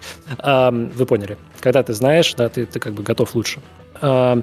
И тогда нам просто будет с чем работать, да, мы, то есть мы, мы увидим комментарии, что «А, у вас поломано вот это». Мы такие «Да, мы знаем, наши специалисты работают, мы, спасибо вам большое». Сорян. Ломали специально, да? чтобы вы заметили. А, Молодцы. А, просто, просто когда ты знаешь, чего ожидать, да, угу. ты уже заранее можешь правильно построить вот эту самую коммуникацию с игроками. Да. Ты не будешь просто сидеть и такой хватать себя там за, за волосы на локтях и говорить, господи, как мне отвечать на это на все. Ты уже готов, ты спокойнее к этому подходишь. А, и а, бывают моменты, когда Uh, ну, очевидно, игра прошла там всевозможные круги uh, QA, продюсеры поиграли, разработчики такие, там, 10 лет работали над игрой, и все довольны, а потом как бы к тебе попадает билд, и ты такой с точки зрения обычного игрока просто сидишь, играешь, и такой, м-м, я вот что-то как-то думаю, что вот здесь могут быть нюансы, да, здесь могут прийти ребята и сказать, а что вы сделали вот так, а не вот так. Вот. И ты как бы начинаешь смотреть немножко своим свежим взглядом и взглядом обычного игрока да, на эту всю историю. А, и заранее до релиза у меня были такие э, моменты в практике, когда мне удавалось своевременно до команды разработки донести определенный фидбэк и сказать, ребят, вот здесь вот я поиграл, вот тут есть момент, который я уверен, что вызовет боль. у людей, да, и вот мы можем сделать небольшие фиксы, небольшие правки, чтобы вот этот момент избежать. И что вы думаете, очевидно, когда они отказывались, и я сейчас как бы не там стучу себе там пяткой в грудь, э, люди говорили, да, нормально так выпустим. Происходило ровно то, о чем я их предупреждал. Да? А, вот, вот тут-то был твой звездный час. Ты говорил, а я предупреждал, Сколько раз я говорил эту фразу. Седыми волосами. Очевидно, смотрите на эти, да, седые волосы. Сколько Видно, раз... человек работает уже сколько, 15 лет, 14 лет комьюнити, в комьюнити менеджером, да? Ну, сеньор, Это седые волосы, как бы. Сколько раз я, я сидел с этой фразой «I told you so!» соответственно, собирая сообщения на там, форумы или со соцсети. Да, э, очевидно, э, мы, мы э, можем повлиять на какие-то моменты и э, повернуть то самое восприятие э, аудитории, да, восприятие mm-hmm. то, того или иного момента, который, как нам кажется, исходя, опять же, из нашей практики, как и паблишеры, как и специалистов, которые с этим совсем работают, мы можем на это повлиять и спасти ситуацию. И были такие случаи в практике, когда действительно, благодаря тому фидбэку, который мы дали, игра становилась лучше, объективно да, и мы не видели негативных отзывов именно по этим моментам, которые мы успели отфидбэчить. Пока Сергей тут говорил, я вспомнил The Day Before релиз. И я вот совершенно не представляю, что нужно было делать комьюнити-менеджером в момент выхода игры. Но мне кажется... Бежать. Увольняться. А их там не было, наверное. Да. Но я хотел только единственное, что добавить, наверное, мы вот когда-то выпускали игру, собственно, в Google Play, и там тоже, если появляются какие-то отзывы, там ставят, собственно, там, ну, не 5 звездочек, а, допустим, 3, то желательно, конечно, смотреть, что пишут люди, и отрабатывать, да, вот эти uh-huh. э, ответы. И, и если это какое-то мелкое изменение, то вот изменили, обязательно написать, что там вот мы это учли, это все сделали, пожалуйста, там, ну, наслаждайтесь игрой. И, как правило, люди меняют этот отзыв, и там на 5 звездочек пишут, там, да, все здорово. Да, я, я хотел как раз про это проговорить. Вот э, мы что-то сегодня про негатив сплошной. Господи, же у нас такой, э, такой флер от выпуска, что как будто, не знаю, комьюнити-менеджер сидит на передовой просто, или, не знаю, как он как пожарный. У него сложная работа. Ему ему очень тяжело. И вот мы сидим вот с, с этим самым, с бронзбойтом и поливаем вот так вот, лишь бы, лишь бы дальше огонь не распространился. Миша, это хорошо, замечательно, но... Это так и есть. Да, еще так не, и есть. Еще не, не начинали еще про негатив, на самом да, деле. А, еще про негатив не начинали. Хорошо, как э, вообще повлиять? Потому что вот на, на Steam вообще оценка очень важна. В мобильных играх тоже оценка важна. Потому что люди принимают... Э, принимают решение о скачивании или покупке этой игры, в том числе основываясь на пользовательских э, оценках. Потому что они считают усредненно, вот, типа, среднему человеку оценка там понравилась там 3 звездочки или 5 звездочек. Я пойду лучше скачаю или куплю игру, у которой 5 звезд, и все игроки довольны, потому что это Vox Populi, Vox Day. Замечательно. Что обычно делается, кроме, ну, простого, негативный комментарий.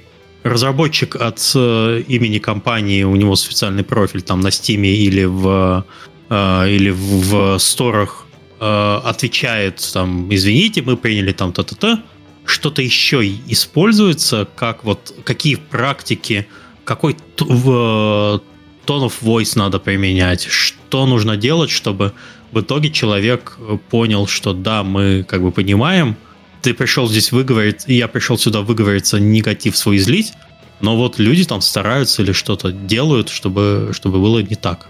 Как вообще вот это вот все сделать? Ну, как можно повлиять на это? Надо сделать хорошую игру. Прежде всего. Ну, ну это, ну, это правильно. Делайте хорошие игры, а не хорошие игры не делайте. Но у нас же речь про хорошие игры. Мы все сделаем хорошие игры. Просто вот, ну, есть что-то, за что зацепился человек. Ну, вот ему конкретно не нравится, что у нас в игре пиктограмма василькового цвета. Вот он не любит васильковый цвет, он пришел, говорит, я эту игру скачал, а там васильковый цвет. Мне он не нравится. Вот, поменяйте. Я не знаю, что делать. Um, ну, как минимум, ты правильно сказал, что действительно важно прийти э, важно, важно смотреть на реакцию людей, важно читать все, что они пишут. Отвечать на все не нужно. Мы вообще опять возвращаемся к началу да, нашего разговора, когда я говорил, что не надо заставлять ваших КМов отвечать э, просто вот по КД на каждый комментарий. Это ведь дорога в никуда. Вы лишитесь вашего КМа буквально через два часа. Он просто нас через два часа уйдет из офиса и как бы больше к вам не вернется. А важно уметь отвечать на действительно ценные комментарий. Если комментарий не ценный, но при этом он негативный, такое сплошь и рядом встречается, да. Э, в любую игру откройте, там будут комментарии в, в стиме, не знаю, там 8 э, символов, да, завуалированных. Очень ценный комментарий. Спасибо большое, милый человек, за то, что вы это написали. На это можно ответить конструктивно. Можно прийти и сказать «Здравствуйте, Спасибо большое, что за ваше время, что вы уделили ваше время, да, что вы оставили этот комментарий. Пожалуйста, расскажите конкретно, что вам не понравилось. Мы будем рады посмотреть и изучить, потому что, ребят, на самом деле, мы читаем все эти комментарии, мы передаем, мы, мы собираем все эти сентимент-репорты, мы отправляем эту огромную кипу документов в, вот за соседние столы в отдел разработки, объясняя, почему игроку не понравился васильковый цвет пентаграммы. И мы предлагаем, давайте сделаем слайдер, чтобы люди могли настраивать себе пентаграммы любого цвета, да. И если это выходит в игру, мы не только про это пишем в патчнотах, мы возвращаемся к негативному комментарию и говорим про это. Уважаемый, спасибо большое еще раз за ваш фидбэк. Обратите внимание, что в новом патче мы добавили слайдер, где вы можете сделать пентаграмму э, малинового цвета теперь. Пожалуйста. Вот. Это тоже очень прикольный трюк, который, к сожалению, я вижу достаточно редко, когда разработчики не просто оставили коммент в негативном да, комментарии, но когда они еще и вернулись к нему. Потому что человек-то тоже, автор тоже получает уведомление, что вы получили новый ответ да, на, э, ваш, на ваш ревью. Это тоже такой вот, как бы не нужно недооценивать этот момент. Так что да, работать с негативом, поворачивать его в позитив, ни в коем случае, э, ну, во всяком случае, я в своей практике стараюсь не извиняться прям, вот знаете, открыто. Угу. Типа, извините, пожалуйста, что я не оправдал ваших ожиданий, да? То есть вот такого... А, вот, как, а как тогда ты поступаешь? Крейма не ну, извиняются. Да, мы просто удаляем. Это, это у тебя на, над рабочим местом висит, что ли? Каждый раз, когда такой, сейчас-ка я извинюсь, такой, нет.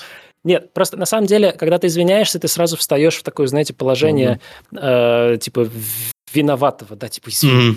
ну, слабая позиция, да. Слабая позиция, Слабо. конечно. Mm. Ты должен благодарить. Говоришь, спасибо большое. А, окей. Не извините, mm-hmm. пожалуйста, а спасибо большое. Ты благодаришь человека за то, что он потратил время.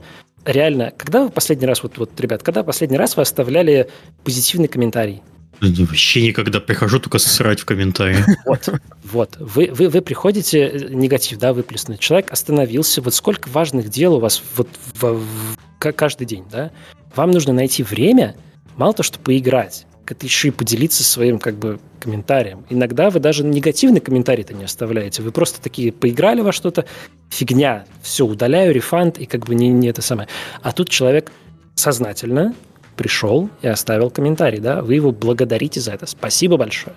Мы обязательно mm учтем то, что вы сказали. И тут у человека как, как бы такой типа вау, Ничего себе. Разрыв шаблона. Разрыв шаблона именно происходит. То есть разработчик не просто меня, знаете, там по темплейту написал, типа, спасибо за ваше сообщение, мы, очень важно для нас.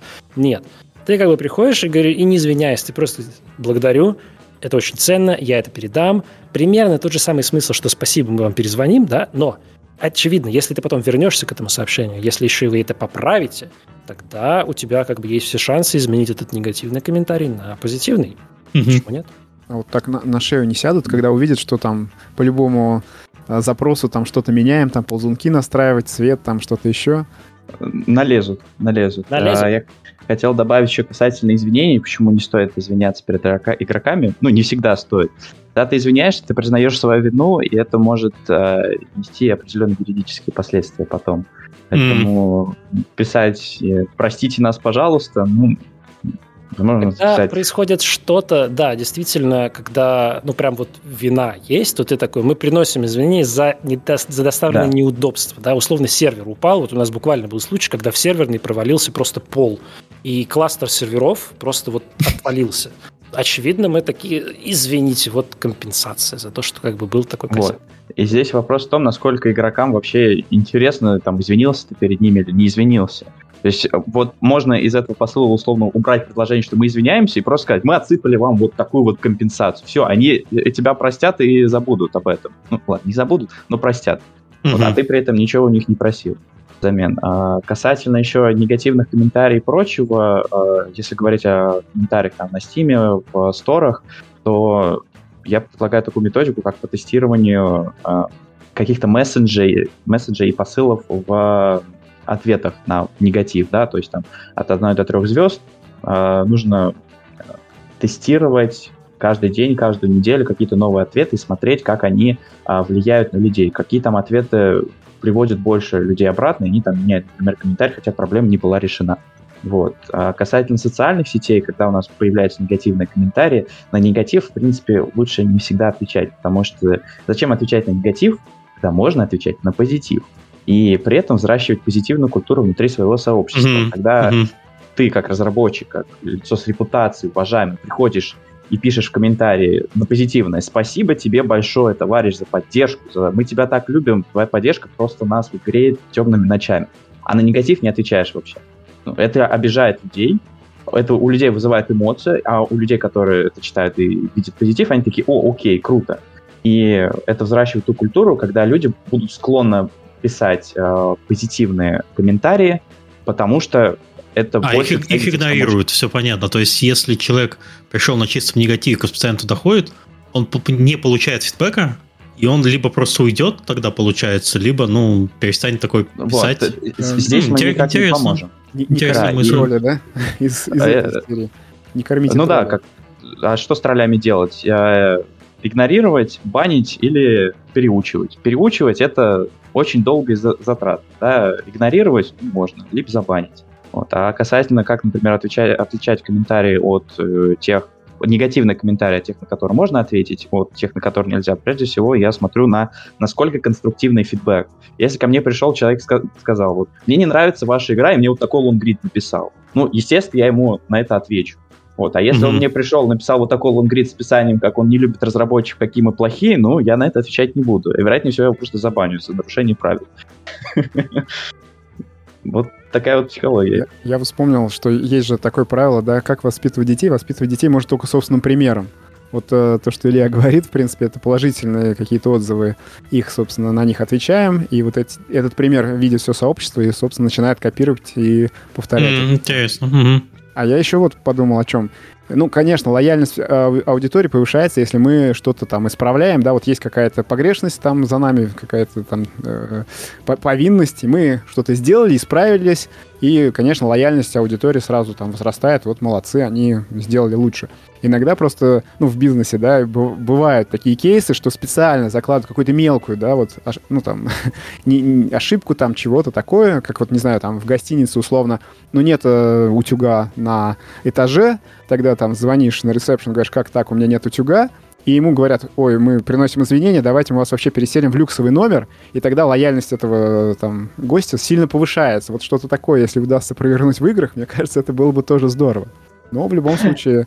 Очень реально... ресурсно затратно такое делать. Нет, ну я пакеты, понимаю, да. Новые билды выкатывать потом. Да. Нет, но это касается, грубо говоря, вот игровой валюты. Если там что-то случилось, и игроки иногда просто даже не знают, там в, каком, в каком-то там ивенте, там, если ты дошел там, условно, до пятого уровня, там чего-то, и там что-то не сработало. Многие до этого пятого уровня не дошли, им приходит письмо на почту, извините, пожалуйста, у нас это не работало. Ну, там не извините, а да, у нас а, был сбой, собственно, вот поэтому вам компенсация. И многие такие, о, классно, то есть мы вообще не знали, что там был какой-то сбой, но мы получили игровую валюту. Ну, а вообще есть э, что-то, что можете посоветовать почитать именно по работе с негативом в сообществах? Есть какая-то специальная литература, принципы? У Ильи я читал в сообществе как раз этих комьюнити-менеджеров, там есть прям статьи на эту тему. Сейчас Илья... Так, давай, Илья, а, ну, прежде всего, наверное, нужно читать литературу по комьюнити-менеджменту. Это вот вышла книга «Сила сообществ» от uh, Дарьи Сталь и Евгения Реденицкого. Вот это такой базовый учебник по комьюнити-менеджменту. Там mm, okay. расписано, как работать. А, есть а, в основном зарубежные а, произведения. Это Indispensable Community, и, в принципе, все книги Ричарда Миллингтона, у него есть блог прекраснейший, это мощнейший стратег по комьюнити-менеджменту с упором в метрике по комьюнити, вот его можно читать. Э, можно почитать э, блоги Дэвида Спинкса про комьюнити-менеджмент, но он больше там в философию ударяется, как мне кажется. По модерации я выделяю в основном австралийских комьюнити-менеджеров. Вот у них такое направление именно в такую модерацию, фасилитацию. Там больше какие-то социальные проекты, но что-то тоже можно выцепить. А, а а что, извиняюсь, я немножко так в Австралии что-то кверх ногами комьюнити менеджмент, что ли, или что, чем они отличаются? У каждой страны, скажем так, есть свои особенности по комьюнити менеджменту.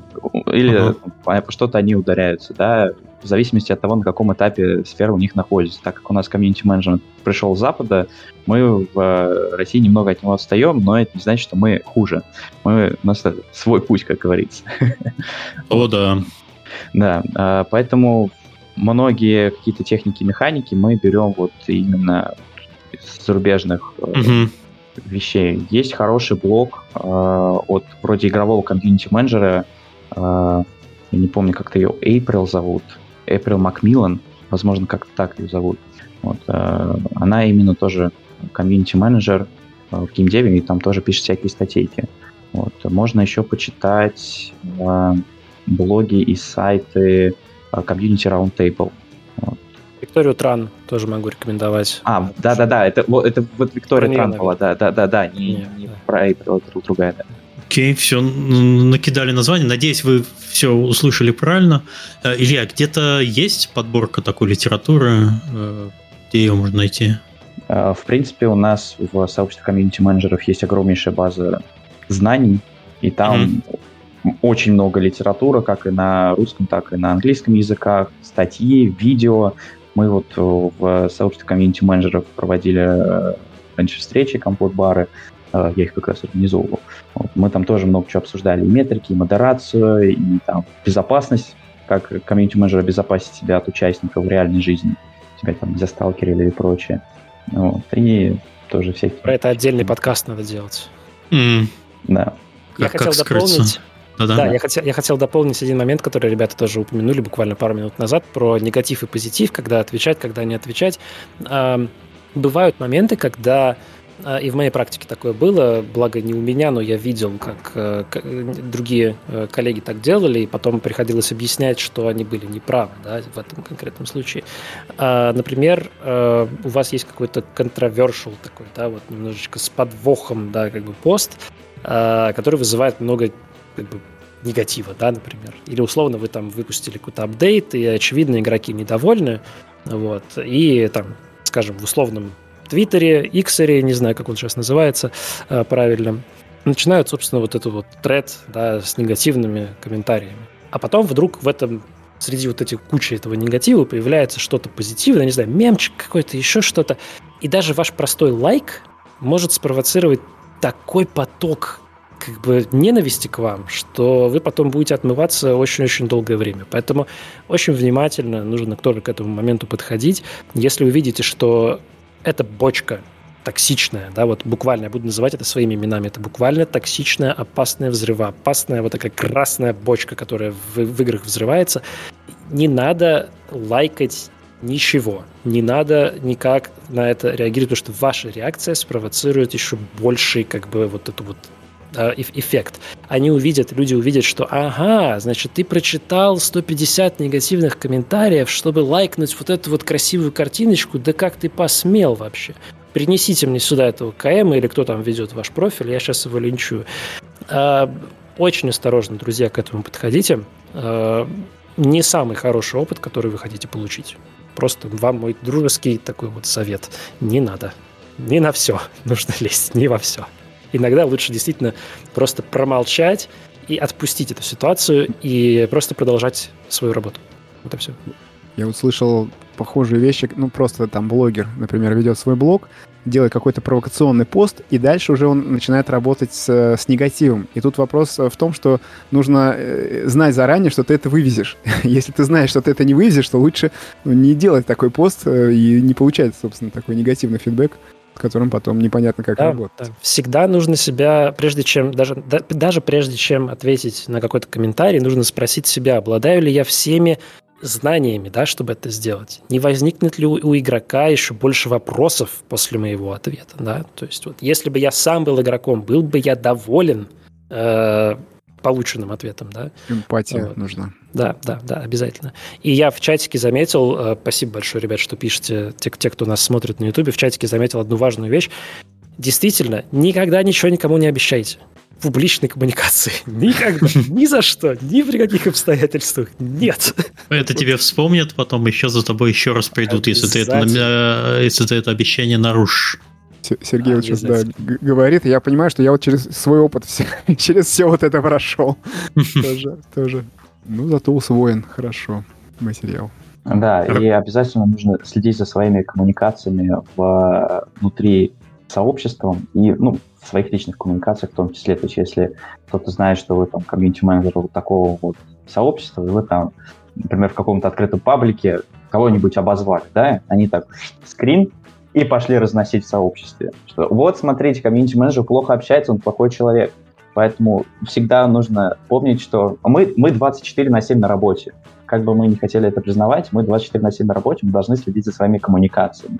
И все, все личные переписки, все переписки с участниками, как бы мечтали, что они приватные, они их всегда могут слить. То есть все, что все вами сказанное, может использоваться против вас. Это как-никак актуально для комьюнити-менеджера. Это не только относится к комьюнити-менеджерам, в принципе относится к людям, которые работают в этой индустрии. Ну, в коммуникации, что, да. В коммуникациях, да, даже не только. То есть, условно, люди, которые... Э, не знаю, были такие случаи, когда там даже геймдизайнеры, где-то что-то он там в Твиттере написал провокационное, люди, а у него не было даже указано, что он работает там где-то, да? Но проблема нашей индустрии, даже не проблема, а специфика нашей индустрии в том, что игроки все знают они знают, что ты работаешь в этой компании.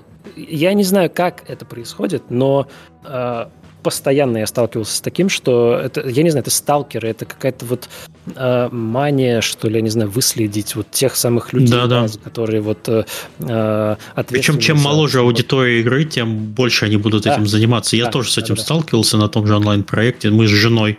Поэтому в какой-то момент мы просто перестали очень сильно вести соцсети. Там ВКонтакте бросили просто, что проект был популярен э, в XUSSR, и мы просто бросили, там, не знаю, что-то ВКонтакте писать, там, э, нельзя даже фотографию дочки запостить, чтобы эти игроки там не разнесли, что ты там на завтрак поел, не дай бог, они будут это знать уже, они будут это использовать.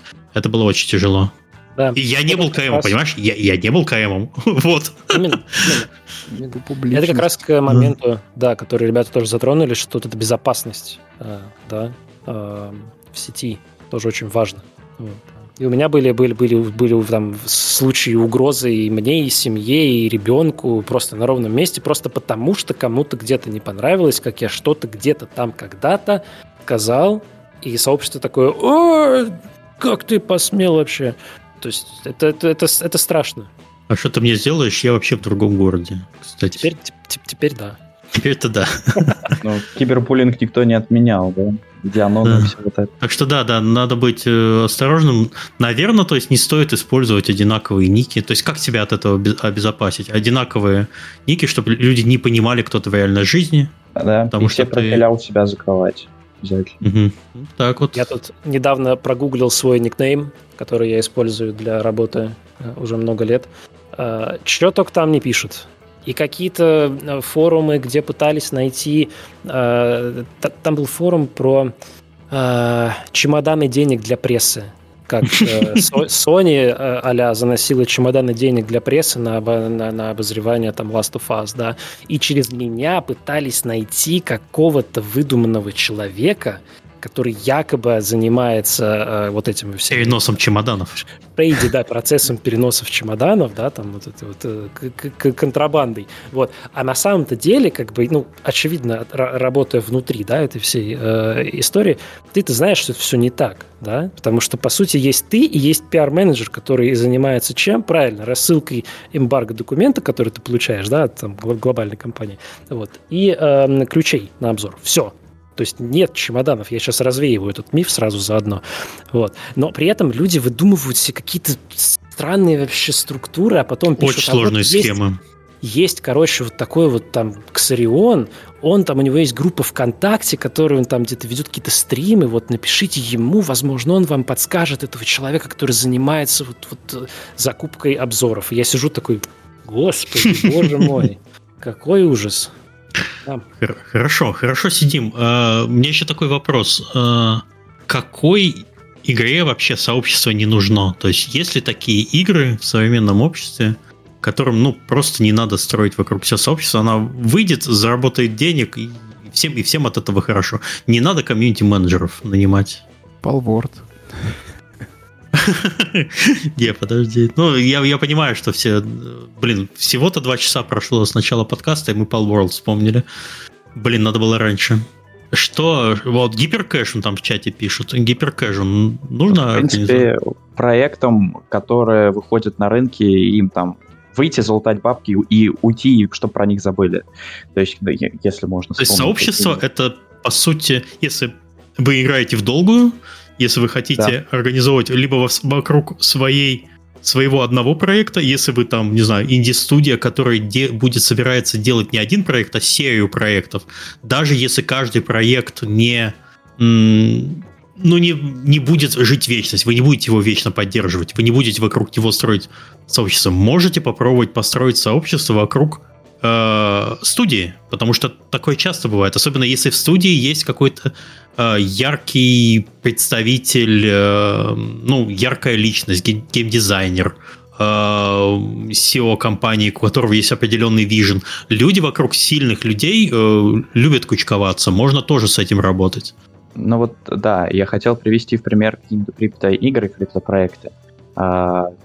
У многих из них цель выйти на рынок, залутать и чтобы да. про них все забыли. Вот. Им сообщество, Но, в принципе...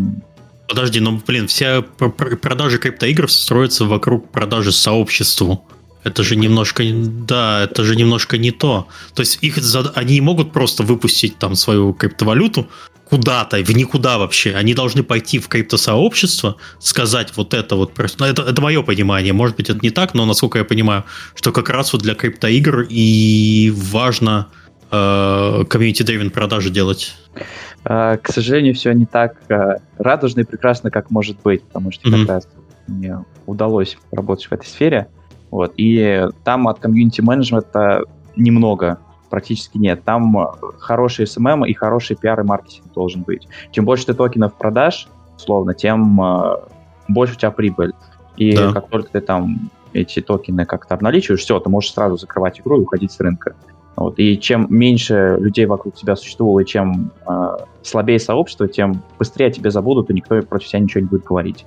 Вот. А, и опять же, какой игре не нужно сообщество, возвращаясь э, к не первому поинту, если нет цели строить сообщество, если вы не понимаете, зачем оно вам, не делайте. Mm-hmm. Но, опять же, в геймдеве такое бывает, что сообщество организуется само. Это, я думаю, что признак индустрии. И поэтому вы либо возглавляете поток, либо поток возглавляет вас. Вам решать. Хорошо. Я могу даже такой практичной э, историей, историей поделиться. Даже у нас есть игры, вокруг которых мы не строим сообщество. Просто потому, что мы знаем, что э, у какого-то проекта, допустим, не предусмотрена долгосрочная поддержка, да, и мы знаем, что Да-да. это, скажем так, синглплеер игра, которую люди просто пройдут как историю, как посмотрят просто там фильм или прочитают книгу, да, и оставят какое-то там свое э, впечатление, да, у них останутся там, надеюсь, все-таки положительные эмоции после прохождения, и нам просто нет смысла э, вынашивать вот эту вот искусственный, знаете, вот, вот, вот типа, эй, вы там 10 наших подписчиков в Дискорде, давайте конкурс для вам проведем. Зачем, чтобы что? Вот это тоже мой любимый вопрос, на самом деле, в работе. КМ, мы это делаем, чтобы что? Как бы, да? Вот. Поэтому не обязательно, чтобы это был какой-то, знаете, там проект однодневка. Это может быть и достаточно большая игра, но просто ты знаешь, что это конечная как бы история, которой не нужно вот это вот mm-hmm. да, вот это вливание. Вот. Ты просто делаешь, ты просто делаешь коммуникации, ты просто ведешь проект, рассказываешь людям, да, вот как раз работаешь не с сообществом, а с аудиторией, да, вот. А потом просто переходишь на что-то другое. Окей, okay. понятно, спасибо. А, мы потихоньку движемся к лимиту нашего подкастовского времени. Если мы что-то не обсудили важное, давайте мы это обсудим. Если все обсудили, то можно потихоньку закругляться. Что мы еще? Что вы еще хотите напоследок сказать? Ну, мне интересно просто мнение насчет все-таки Палворда. Будет ли эта игра долго жить и нужно ли им сообщество?